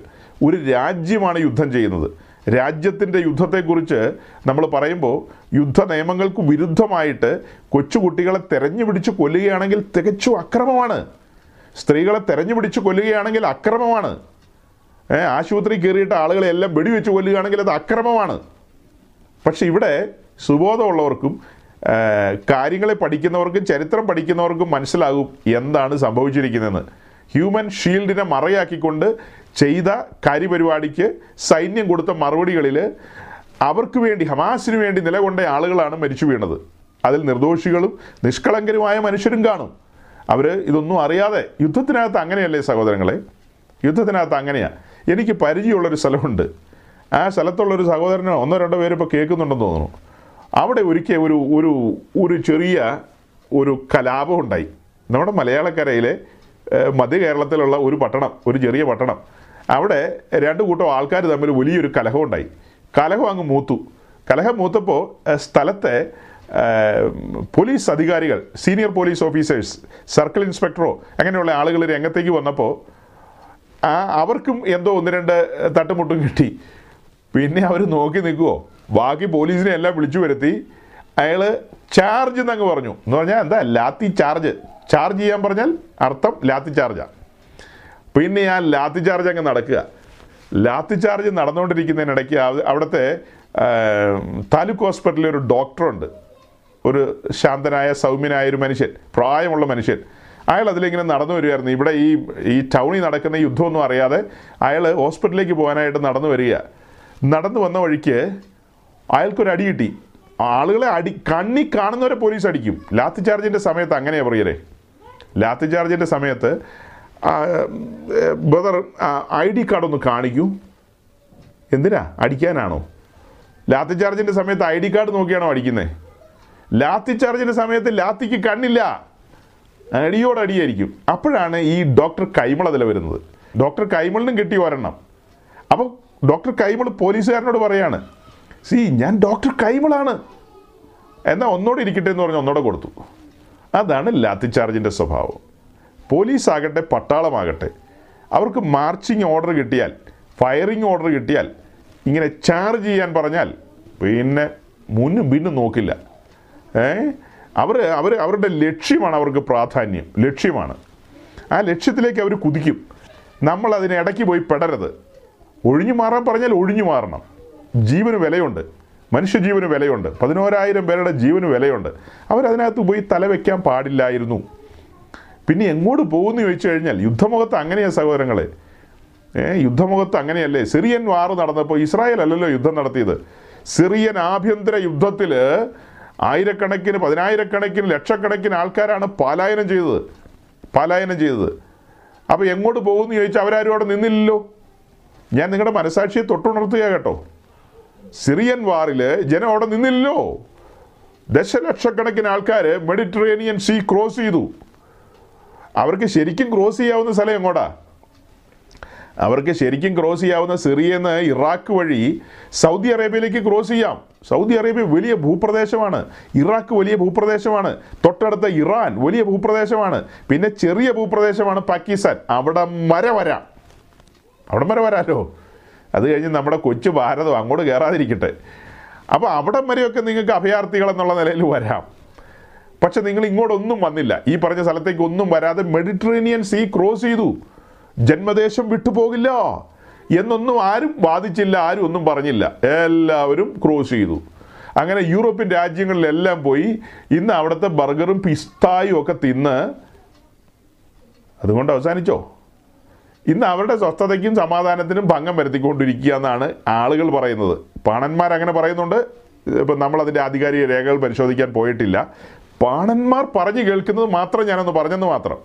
ഇന്ന് ആ ദേശത്തുള്ള ആളുകളുടെ സ്വസ്ഥത പോയി എന്നുള്ളത്. അഭയാർത്ഥികളായി ചെന്ന ആളുകൾ അവിടെ സമാധാനത്തിന് പകരം അസമാധാനം കൊടുത്തെന്നാണ് പാണന്മാർ പറയുന്നത്. ഇവിടെ നമ്മൾ പറയാൻ ആഗ്രഹിച്ച കാര്യം എന്താ സഹോദരങ്ങളെ? സിറിയൻ വാറിൽ ആ ജനമെടുത്തൊരു സ്റ്റാൻഡുണ്ട്. ഇനി ഇവിടെ നിന്നാൽ മരണസംഖ്യ കൂടും. ഞാനും പട്ടുപോകും. എന്ന് തിരിച്ചറിഞ്ഞ ഓരോ ആളുകളും തങ്ങളുടെ കയ്യിൽ കിട്ടിയതെല്ലാം വാരിപ്പെറുക്കിക്കൊണ്ട് കുഞ്ഞുകുട്ടി പരാധീനതകളെല്ലാമായിട്ട് അമ്പത് പേര് കയറേണ്ട ബോട്ടിൽ അഞ്ഞൂറ് പേര് കയറിയാണ് മെഡിറ്ററേനിയൻ സീ ക്രോസ് ചെയ്യുന്നത്. അതിൽ എത്ര ബോട്ടുകൾ മുങ്ങിച്ചത്തു. അതിൽ എത്ര ബോട്ടുകൾ മുങ്ങി എത്രയോ ജനം മുങ്ങി മരിച്ചു. നമുക്കറിയാവുന്ന ചരിത്രമല്ലേ അത്? ആ ജനം അങ്ങനത്തെ സ്റ്റാൻഡല്ലേ എടുത്തത്. പക്ഷേ ഇവിടെ ജനം ഒഴിഞ്ഞു പോകണമെന്ന് പറഞ്ഞാൽ തൽക്കാലത്തേക്ക് ഈ ജനം എല്ലാം കൂടെ ഒഴുകി അങ്ങ് ചെന്നു കഴിഞ്ഞാൽ ഈജിപ്തിന്റെ ആ ബോർഡറിൽ ചെന്നിട്ട് ഈ ജനമെല്ലാം പറയാണ് കുറച്ചു കാലത്തേക്ക് ഞങ്ങൾക്ക് സീനായി പെനിൻസുലയിൽ താമസിക്കണം. അത് വേക്കന്റ് ആയിട്ട് കിടക്കുന്ന ഒരു സ്ഥലമാണ്. ഈ യുദ്ധം തീരുന്നവരെ ഞങ്ങൾ ഇവിടെ ടെന്റ് അടിച്ച് പാർക്കാം. അത് കഴിഞ്ഞ് ഞങ്ങൾ മടങ്ങി പൊക്കോളാമെന്ന് പറഞ്ഞാൽ എന്തുകൊണ്ട് ഈജിപ്തും പിന്നെ ഒരു സൈഡിലൂടെ നേരെ കയറാം സൗദി അറേബ്യയിലേക്ക്?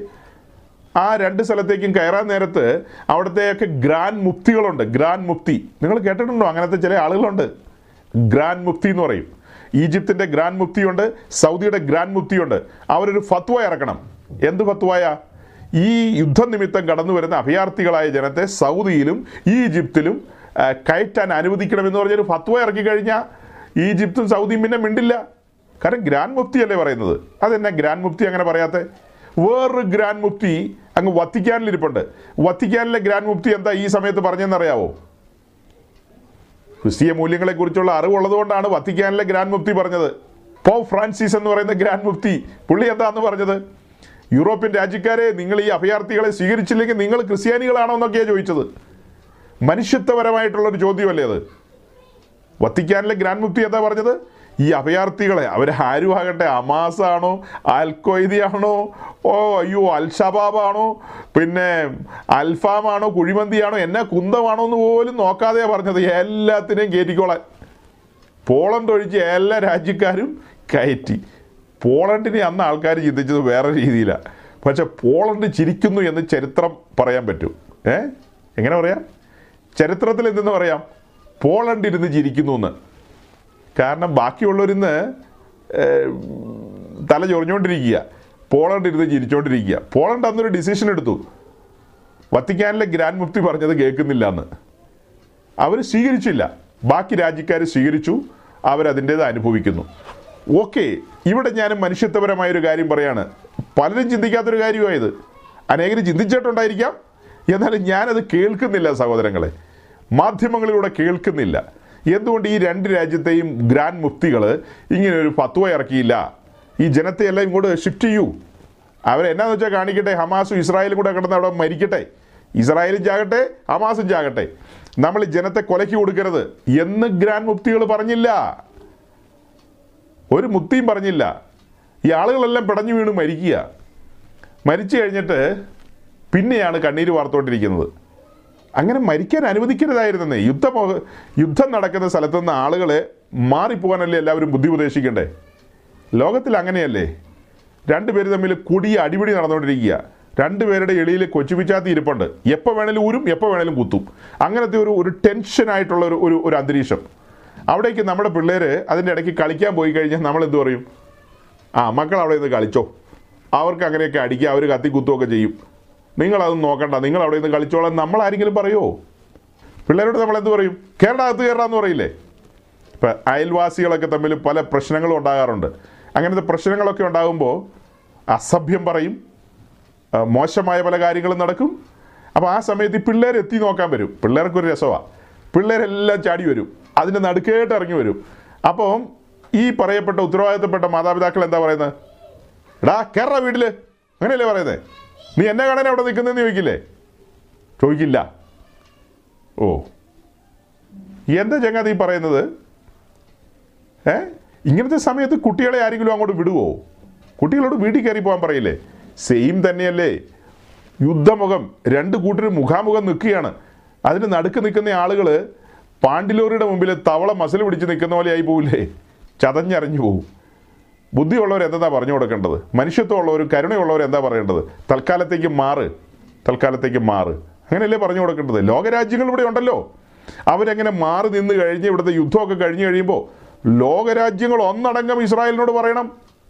ഈ ജനത്തിന് അവിടെ പാർക്കാനായിട്ട് അവസരം കൊടുക്കണം. അവർ താമസിച്ച സ്ഥലമാണെന്ന് പറഞ്ഞാൽ അവർക്കത് അംഗീകരിക്കാതിരിക്കാൻ പറ്റുമോ? ഇത്രയും മനുഷ്യജീവൻ പൊലിയില്ലായിരുന്നെന്നാണ് ഞാൻ പറഞ്ഞത് ഇപ്പം ഞാൻ എന്താ ഈ പറഞ്ഞു വരുന്നത്? ഇതിനകത്തല്ല ചുമ്മാ മുതലക്കണ്ണീരാണ്. ഇതിനകത്തൊന്നും കാമ്പും കഴമ്പും ഇല്ല. ഇത് സെലക്റ്റീവായ കണ്ണുനീരാണ്. മെത്രാജിന്റെ കണ്ണീരൊക്കെ ഇതുപോലെ സെലക്റ്റീവായ കണ്ണുനീരാണ്. സെലക്റ്റീവായ കണ്ണുനീരാണ്. അല്ലാതെ ഒരു ക്രൈസ്തവനെ സംബന്ധിച്ച് ക്രൈസ്തവനെ സംബന്ധിച്ച് അത് മുസൽമാനോടാകട്ടെ ഹൈന്ദവനോടാകട്ടെ ബുദ്ധമതക്കാരനോടാകട്ടെ മറ്റാരോടും ആകട്ടെ നീതിയും ന്യായമില്ലാതെ പെരുമാറിക്കഴിഞ്ഞാൽ നമ്മൾ അവിടെ നിൽക്കേണ്ടത് നീതിയുടെ ന്യായത്തിന്റെയും കൂട്ടത്തിലാണ് അല്ലാതെ അന്യായത്തിന്റെ കൂട്ടത്തിലല്ല നിൽക്കുന്നത് നിൽക്കേണ്ടത്. അന്യായത്തിന്റെ കൂട്ടത്തിലല്ല. സി ഇവിടെ ഇത് ഈ പലസ്തീനിൽ നടക്കുന്ന സ്വാതന്ത്ര്യ സമരമാണെന്നൊക്കെ ആളുകൾ പറയുന്നു. ഓക്കെ നമ്മളതിന് അതിനൊരു വിശദീകരണത്തിന് ഈ പ്ലാറ്റ്ഫോം ഞാൻ ഉപയോഗിക്കുന്നില്ല. ഞാനത് വേറെ സ്ഥലങ്ങളിൽ പറയാനായിട്ട് പരിശ്രമിക്കുന്നുണ്ട്. ആ സ്വാതന്ത്ര്യ സമരം എന്നൊക്കെയുള്ള ആ ആശയങ്ങളെ ചരിത്രത്തിൽ നിന്നും വിശുദ്ധ തിരുവഴുത്തിൽ നിന്നും അത് പരിശോധിപ്പിക്കപ്പെടേണ്ട കാര്യങ്ങളാണ്. നമുക്കതിനൊക്കെ ന്യായമായ ഉത്തരങ്ങൾ കിട്ടും. ന്യായമായ ഉത്തരങ്ങൾ കിട്ടും. എനിവേ അപ്പോൾ ഇദ്ദേഹം പറഞ്ഞ ഈ കാര്യങ്ങളോടുള്ള പ്രതികരണങ്ങൾ ഞാൻ തുടക്കത്തിൽ ഇത്രയും അങ്ങ് ഒതുക്കിയാണ്.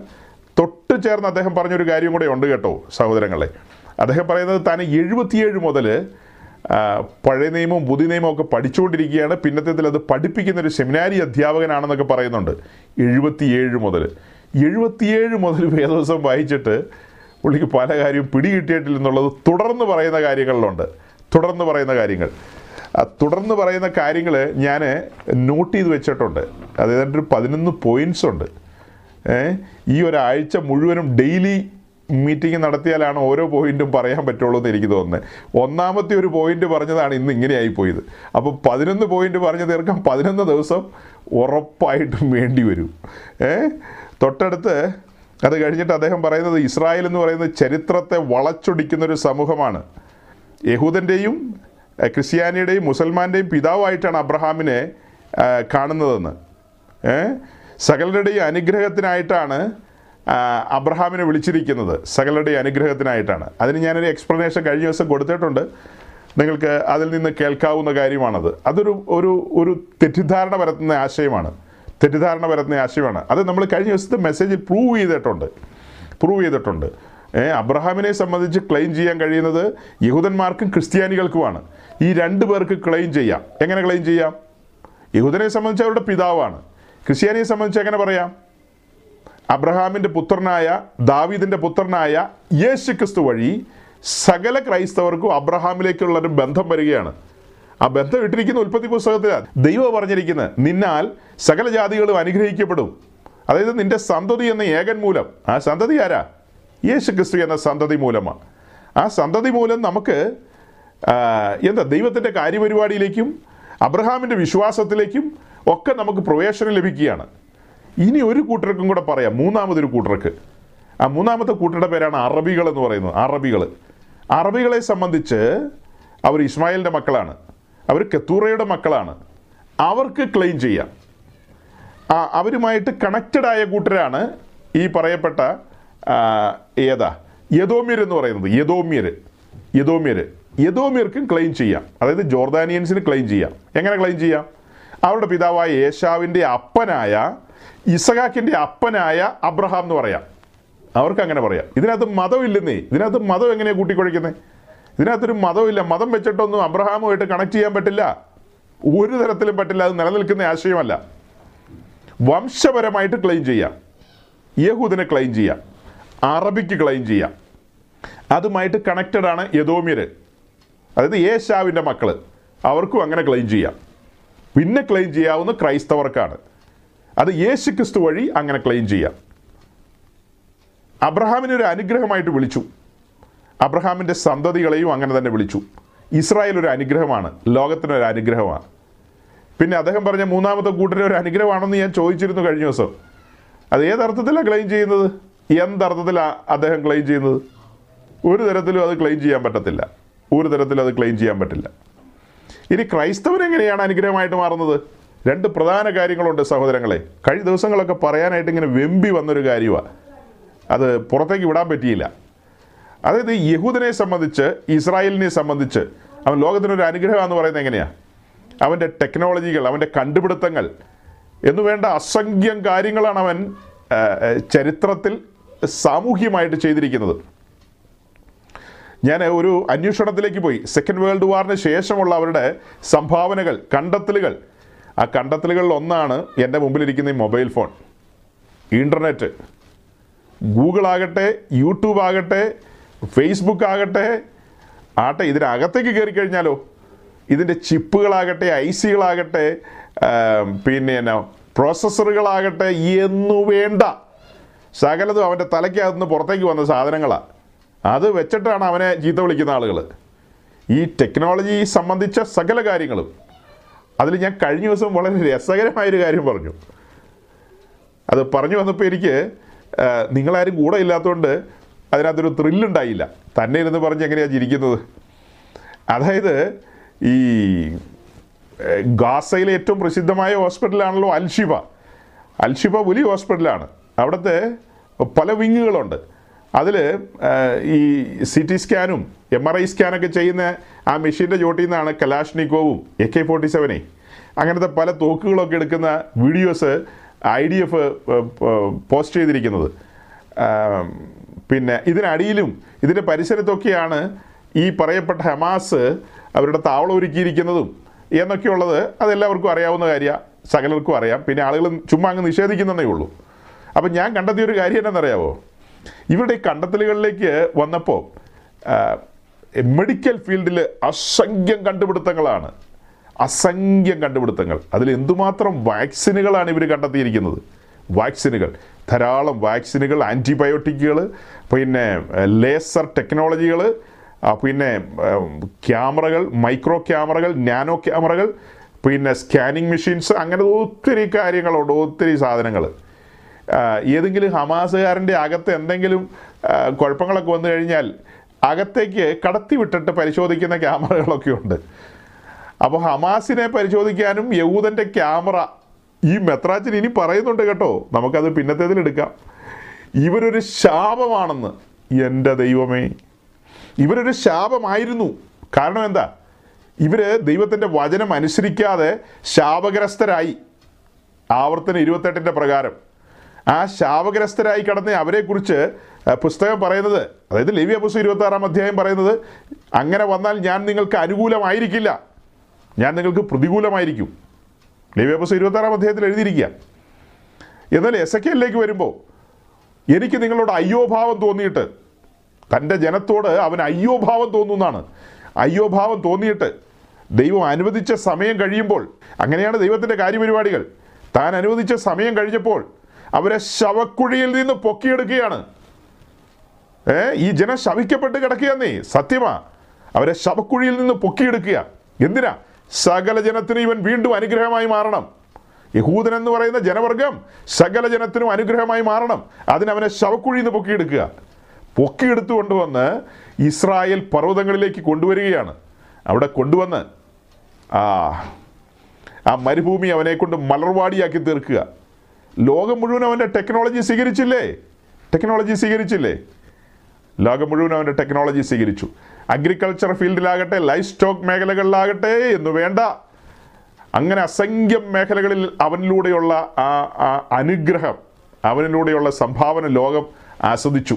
ലോകത്തിന് അവനൊരു ആശ്വാസവും അനുഗ്രഹമായി മാറി. അത് ഈസി ആയിട്ട് പ്രൂവ് ചെയ്യാവുന്ന കാര്യമാണ്. ഈ ലോകത്തിന് അക്ഷരീകമായ കാര്യങ്ങൾ ലിറ്ററൽ കാര്യങ്ങളിൽ യഹൂദനൊരു അനുഗ്രഹമായി മാറി. ദൈവത്തിന്റെ ജനമാണത്. അടുത്തൊരു കൂട്ടരാണ്. അതിനേക്കാളും പ്രോട്ടോകോൾ അനുസരിച്ച് ഉയർന്ന തലത്തിൽ നിൽക്കുന്ന ദൈവത്തിന്റെ ജനം അതാണ് ദൈവസഭ. അവർ ഈ ലോകത്തിന് ഒരു അനുഗ്രഹമായിരിക്കണം. യഹൂദൻ അക്ഷരികമായ അനുഗ്രഹമാണെങ്കിൽ ദൈവസഭ ആത്മീയമായ അനുഗ്രഹമായി മാറണം. ഈ മുഴു ലോകത്തിലെയും ജനത്തിന്റെ കണ്ണ് ഈ ലോകത്തിന്റെ പ്രഭുവായ സാത്താൻ കുരുടാക്കിയിട്ടിരിക്കുകയാണ്. സൃഷ്ടാവിനെ അറിയാതെ ആത്മീയ സത്യങ്ങൾ തിരിച്ചറിയാതെ ഈ ഭൂമിയിൽ ആത്മീയമായി ആത്മീയമായ ആനന്ദം അനുഭവിക്കാതെ ആത്മീയ സത്യങ്ങൾ ഗ്രഹിക്കാതെ ദൈവത്തിന്റെ കാര്യപരിപാടികൾ മനസ്സിലാക്കാതെ ഈ ഭൂമിയിൽ നിന്ന് അനേകരും മാറ്റപ്പെടുകയല്ലേ? അപ്പോൾ അതിന് നടുവിൽ ദൈവസഭ ഒരു അനുഗ്രഹവും ആശ്വാസവുമായി മാറണം. മാനസിക സംഘർഷങ്ങളിലൂടെ കടന്നു പോകുന്ന ആളുകൾ രോഗികൾ എന്നു വേണ്ട പാപഭാരത്താൽ മുന്നോട്ട് പോകുന്ന ആളുകൾ. അവർ ആ പാപഭാര നിമിത്തമല്ലേ അവർ പല മലകളും കുന്നുകളും ഒക്കെ കയറുന്നത്? അല്ലേ? അവർ അധ്വാനിക്കുകയും ഭാരം ചുമക്കുകയും ചെയ്യുകയാണ് പാപപരിഹാരത്തിന് വേണ്ടി. അങ്ങനെ സഞ്ചരിക്കുന്ന ജനത്തിനെല്ലാം ആശ്വാസമായി. അവർക്കൊരു അത്താണിയായിട്ട് മാറേണ്ടതാണ് ദൈവസഭ. പക്ഷെ ഇന്ന് ദൈവസഭയുടെ പണി എന്നാണെന്നറിയാവോ വാ വാ വാ ഒന്ന് വെച്ചാൽ രണ്ട് കിട്ടു. പിന്നെ നൂറിട്ട് കഴിഞ്ഞാൽ ആയിരം കൊണ്ട് പോവാം ബ്രദർ. സഹോദരി നിന്റെ ഇടത്തെ കാതിലെ കുടുക്കഴിച്ചിടൂ അങ്ങനെയല്ലല്ലോ? അതെങ്ങനെ പറയാ? ആ നിന്റെ കാതിലെ കുണുക്കൊക്കെ അഴിച്ചിടൂ. നിനക്കതിന്റെ ഇരട്ടിയായിട്ട് തരും. എന്നൊക്കെ പറയുന്ന കേമന്മാരാണ് അവരൊന്നും ദൈവസഭയുമായി ബന്ധപ്പെട്ടതല്ല. ദൈവത്തിന്റെ കാര്യപരിപാടിയായിട്ടൊരു പുലബന്ധം പോലുമില്ല. പക്ഷെ പബ്ലിക് കാണുന്ന അങ്ങനെയല്ലേ? അവരൊക്കെ ദൈവത്തിന്റെ ജനവും ദൈവത്തിന്റെ ദാസന്മാരെന്നൊക്കെയാണ് പബ്ലിക് കാണുന്നത്. നമുക്ക് എന്ത് ചെയ്യാൻ പറ്റും? ആ ഡ്യൂപ്ലിക്കേറ്റിനെയൊക്കെ ജനം തെറ്റിദ്ധരിച്ചിരിക്കുകയാണ്. ഇനിവേ പറഞ്ഞു വന്നത് എങ്ങനെയാ? നമ്മൾ കൺക്ലൂഡ് ചെയ്യുന്നത് എങ്ങനെയാ? ഇസ്രായേൽ ഈ ലോകത്തിനൊരു അനുഗ്രഹമായിരുന്നു. അതൊരു ചരിത്രമാണ് അതുപോലെ ദൈവസഭയും ഒരു അനുഗ്രഹമാണ്.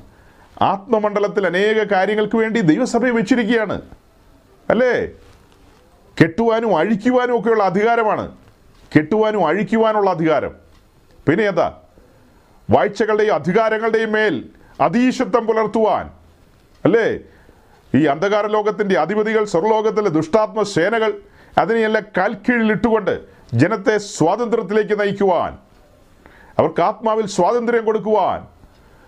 ദൈവരാജ്യം നിമിത്തമുള്ള എ ബി സി ഡികൾ പഠിപ്പിക്കുവാൻ എന്ന് പറഞ്ഞാൽ ആദ്യാക്ഷരങ്ങൾ പഠിപ്പിക്കുവാൻ ഇതിനൊക്കെ ദൈവസഭയല്ലേ ആക്കി വെച്ചിരിക്കുന്നത്? ദൈവസഭ അങ്ങനെ ഒരു അനുഗ്രഹവും ആശ്വാസവുമായി മാറണ്ടേ? ഈ കഴിഞ്ഞ ദിവസം തന്നെ ഞാൻ കണ്ടു വെസ്റ്റ് ബാങ്കിലുള്ള ഒരു കാത്തലിക് കർദിനാൾ സംസാരിക്കുന്നത്. ഗാസ സ്ട്രിപ്പിലുള്ള ഒരു ഗ്രീക്ക് ഓർത്തഡോക്സ് സഭയുടെ ഒരു ഒരു മെത്രാച്ചൻ സംസാരിക്കുന്നത്. ഇവരാരും ദൈവസഭയെക്കുറിച്ചോ യേശു ക്രിസ്തുവിനെ കുറിച്ചോ ഒന്നും ഒരു കാര്യവും പറയുന്നില്ല. ഇസ്രായേൽ ബോംബിട്ടു ബോംബിട്ടു ബോംബിട്ടു എന്ന് പറഞ്ഞുകൊണ്ടിരിക്കുക. ഇതിന് നടുവിലും ഇവർ ക്രിസ്ത്യാനിറ്റി എന്താണെന്നുള്ളത് പ്രൂവ് ചെയ്യണ്ടേ? ഒരു സൈഡിൽ ഒരു മതക്കാർ നിൽക്കുന്നു. മറു സൈഡിൽ മറ്റൊരു മതക്കാർ അതാരാ? യഹൂദൻ. ഇവർ രണ്ടുപേരും ബോംബിട്ടോണ്ടിരിക്കുക. അതിന് നടുക്ക് ഇതിനേക്കാളൊക്കെ എത്ര ഔന്നിത്യത്തിൽ നിൽക്കുന്നതാണ് ദൈവസഭ. യേശു ക്രിസ്തുവിന്റെ തേജസ്സുള്ള സഭ. ആ സഭയെക്കുറിച്ചോ അതിന്റെ നാഥനായ നസ്രായന യേശു ക്രിസ്തുവിനെ കുറിച്ചോ ഒന്നും ഒരു കർദിനാളിനും മെത്രാനും ആർക്കും ഒന്നും പറയാനില്ല. ഇതിനിടയിൽ അവർക്ക് സംസാരിക്കാമല്ലോ. മൈക്ക് ഇങ്ങനെ നീട്ടുന്ന ചാനലുകാരനോട് പറയാമല്ലോ. എന്റെ സഹോദര ഇതൊന്നും അവസാനിക്കില്ല. ഇതൊന്നും ഉടനെ അവസാനിക്കില്ല. സമാധാനത്തിന്റെ പ്രഭുവിനെ യഹൂദൻ കൈക്കൊള്ളുന്നത് വരെ അവന് സമാധാനം കിട്ടില്ല. സമാധാന പ്രഭുവിനെ ഗാസക്കാർ കൈക്കൊള്ളുന്നത് വരെ യവന് സമാധാനം കിട്ടില്ലെന്ന് ഈ മെത്രാനും കർദിനാളൊന്നും പറയുന്നില്ലല്ലോ. അതല്ലേ അതിന്റെ സത്യം? ഇതിന്റെ എല്ലാം ചുരുക്കെഴുത്ത് എന്താ? ഇതിന്റെ എല്ലാം ചുരുക്കെഴുത്ത് എന്താ? സമാധാന പ്രഭുവിനെ കൈക്കൊള്ളാത്ത ഇടങ്ങളിലെല്ലാം അസമാധാനമായിരിക്കും. ഈ ലോകം അവനെ കൈക്കൊണ്ടിട്ടില്ലല്ലോ. ഒരു കൂട്ടം ദൈവമക്കൾ അവനെ കൈക്കൊണ്ടിട്ടുണ്ട്. അവർ സമാധാനം അനുഭവിക്കുന്നുണ്ട്. ഈ മുഴു ലോകവും സമാധാനം അനുഭവിക്കണമെങ്കിൽ സമാധാന പ്രഭുവിനെ എതിരേൽക്കണം. ഇപ്പോൾ കാണുന്ന ഈ ടെൻഷനുകളുടെയും അസ്വസ്ഥതയുടെയും പരിഹാരം എന്ന നിലയിൽ മുഴു ലോകവും ഒരു വിശേഷപ്പെട്ട മെഷിയായി എതിരേൽക്കാൻ പോകുന്നുണ്ട്. സമാധാനം ഉണ്ടാക്കാമെന്നുള്ള പ്രതീക്ഷയിൽ അവൻ സമാധാനം നല്ല രീതിയിൽ ഉരുട്ടി ഉരുട്ടി കൊടുക്കും എല്ലാവർക്കും. ആ പുള്ളി റെഡി ആയിക്കൊണ്ടിരിക്കുക. പുള്ളി മുടി ചീകിക്കൊണ്ടിരിക്കുക കേട്ടോ. ഈ വരാനുള്ള മഷിയായേ പുള്ളി മുടി ചീകിക്കൊണ്ടിരിക്കുക. ഈ സൈഡിൽ നിന്ന് ഇങ്ങനെ ചീകിക്കൊണ്ടിരിക്കുക. മുടിയൊക്കെ ചീകി കഴിയുമ്പോഴത്തേക്കും പുള്ളി ഷൂ ഒക്കെ എടുത്തിടാനുണ്ട് ഇനി. ഷൂ ഒക്കെ ഇട്ട് കഴിഞ്ഞാൽ പുള്ളി ഉടനെ രംഗത്തേക്ക് വരും.